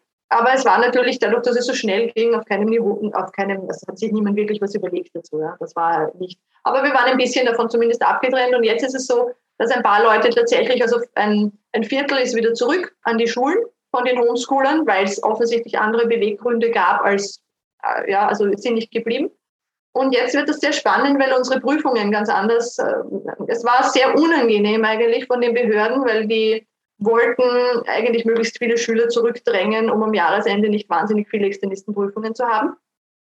Und die Panikmache war groß und ich bin ja generell kein Mensch, der sich in Panik stürzen lässt. Also habe ich das immer sehr, habe versucht zu beruhigen und habe gesagt, die können keine zentralen Prüfungen machen, sie können keine Kommissionen einrichten. Jetzt haben es zehn Jahre gebraucht, um eine äh, Matura, eine zentrale Matura zu entwickeln und die dann noch um drei Jahre verschoben, bis dann wirklich war. Die können nicht in vier Monaten eine zentrale Externistenprüfung machen, wenn sie zentral ist, würde das ja bedeuten, dass in ganz Österreich alle Drittklässler zum selben Zeitpunkt und zur selben Uhrzeit antreten. Ja? Sonst haben wir die nächsten die Prüfungsergebnisse. Also lächerlich. Das war nie Debatte und das war große Panik dann. Was könnte denn passieren? Ja, und im Endeffekt ist jetzt so knapp, weil jetzt wird es ja wirklich, wir haben ja jetzt doch schon, es ist ja fast April und die Prüfungen sind Anfang Juni, äh, ist es tatsächlich so, dass fast alle Bundesländer zu ihrem ursprünglichen System zurückgekehrt sind und jetzt eigentlich einfach mehr Kinder prüfen. Und du gehst halt jetzt in eine Volksschule, und es sind nicht zwei Kinder zur Prüfung dort, sondern es sind halt sechs Kinder zur Prüfung dort. Und alles ist eigentlich, als wäre es ja, nie anders gewesen. Viel Aufregung. Aber da sieht man, was für einen Druck die machen können. Und sie haben Leute tatsächlich, glaube ich, durch den Druck, durch diese Panik, diese Prüfung könnte zentral sein und diese Prüfung könnte ganz furchtbar sein, ja, äh, die Leute schon wieder tatsächlich zurückgedrängt. Und das war eigentlich, und das äh, ja, hinterlässt jetzt da kein gutes Gefühl. Ja, Angst ist äh, leider ein äh, sehr effizientes äh, Werkzeug, wenn man herrschen möchte. Mhm. Spalte Menschen und versetze sie in Angst und ähm, ja, dann werden wir halt so wie aufgescheuchte Tiere und, und wissen einfach nicht mehr wohin. Und ja, das kannst du dann, das kannst du dann schön lenken. Das ist immer wieder, finde ich, immer wieder traurig, auch ich meine, wir haben zum Beispiel versucht, unseren Bildungsminister irgendwie äh, eben darauf hinzuweisen, auch Medien und so weiter haben dann auch den geschrieben, Leute, ihr könnt das nicht Homeschooling nennen, das ist nicht richtig. Äh, das, äh, das ist, ihr verzerrt ja, ihr macht ja hier regelrecht eine, ja, macht ja, macht ja eine Umdefinierung eines Begriffs. Das geht so nicht. Also das ist einfach nicht, das ist nicht sehr respektvoll. Ähm, und ja, ich meine, es erinnert mich ein bisschen zu sehr an 1984, äh, das Buch, äh, einfach mit, äh, ja, Doublespeak und Newspeak und so. Ähm, und das ist ganz ehrlich etwas, was ich nicht sehen möchte von Menschen, die anscheinend da irgendwie was zu sagen haben. Ja, es findet einfach statt. Ja. Und man muss es, glaube ich, auch, es gibt die einzige Möglichkeit, sich zu wehren, ist es zu durchschauen. Ja, das hilft einmal, der erste Schritt. Und einfach zu sagen, ja, das ist jetzt da quasi ja, taktische Kriegsführung, das ist die, was die machen, wenn so viele Leute, wenn so viele Schafe aus dem Gatter ausbrechen, dann machen sie genau das. Ja. Sie stellen ihnen mal als erstes den Wolf vor die Nase und haben die Hoffnung, dass die umdrehen und wieder zurückrennen. Ähm, ja, anstatt einfach zu sagen, Leute, so oder so wird die Prüfung ausschauen. Und ja, sie wird anders ausschauen müssen, weil wir einfach drei oder viermal mehr Homeschooler haben.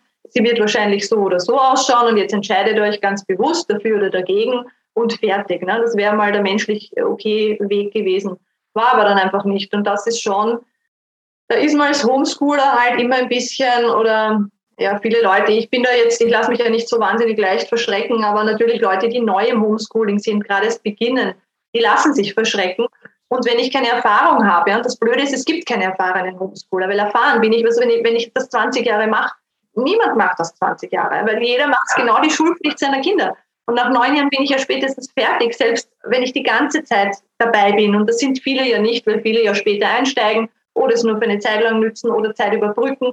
Und so habe ich halt, jeder, jeder hat halt irgendwie so ein paar Jahre Homeschooling-Erfahrung. Und so gibt es bei uns leider auch nicht, dass es es bei euch gibt, einen einheitlichen Verein, ja, dafür sind wir auch zu viele, um das irgendwie so zu kanalisieren und zu sagen, okay, wir haben eine Interessensvertretung oder sowas. Weil auch wirklich viele, die, die Homeschooler so unterschiedlich sind oder sich nicht in, eben nicht in eine Kategorie gemeinsam einigen können und sagen können, ja, weil die Freilerner wollen nicht mit denen, die nach Büchern lernen und die einen sagen, Prüfung ist okay, die anderen sagen, die Prüfung geht gar nicht. Und so kommt es leider, ja, leider, weil es wäre so schön nicht zu einem Zusammenschluss. Ja.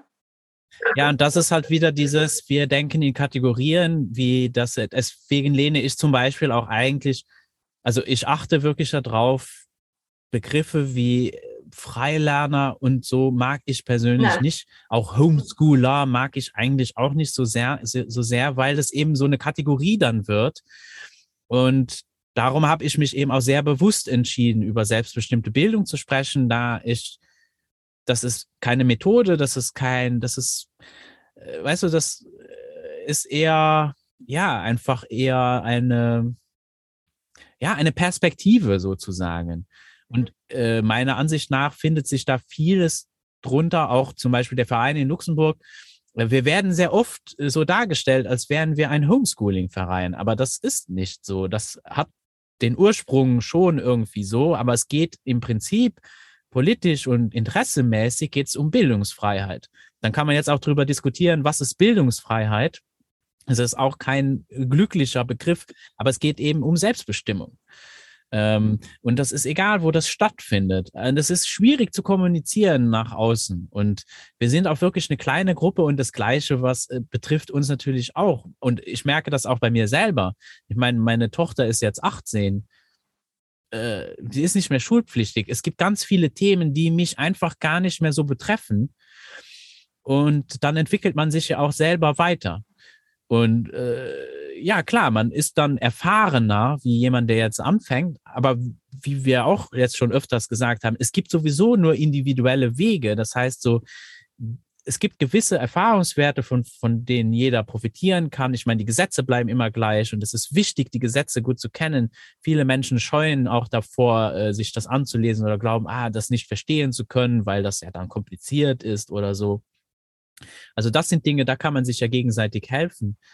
Ja, und eben auch schulintern ist es auch wichtig, einfach zu wissen, was ist mein Recht, das äh, was kann ich da tun, wenn es da Probleme gibt, wenn ich da bleiben mag und dass man sich eben gegenseitig da hilft.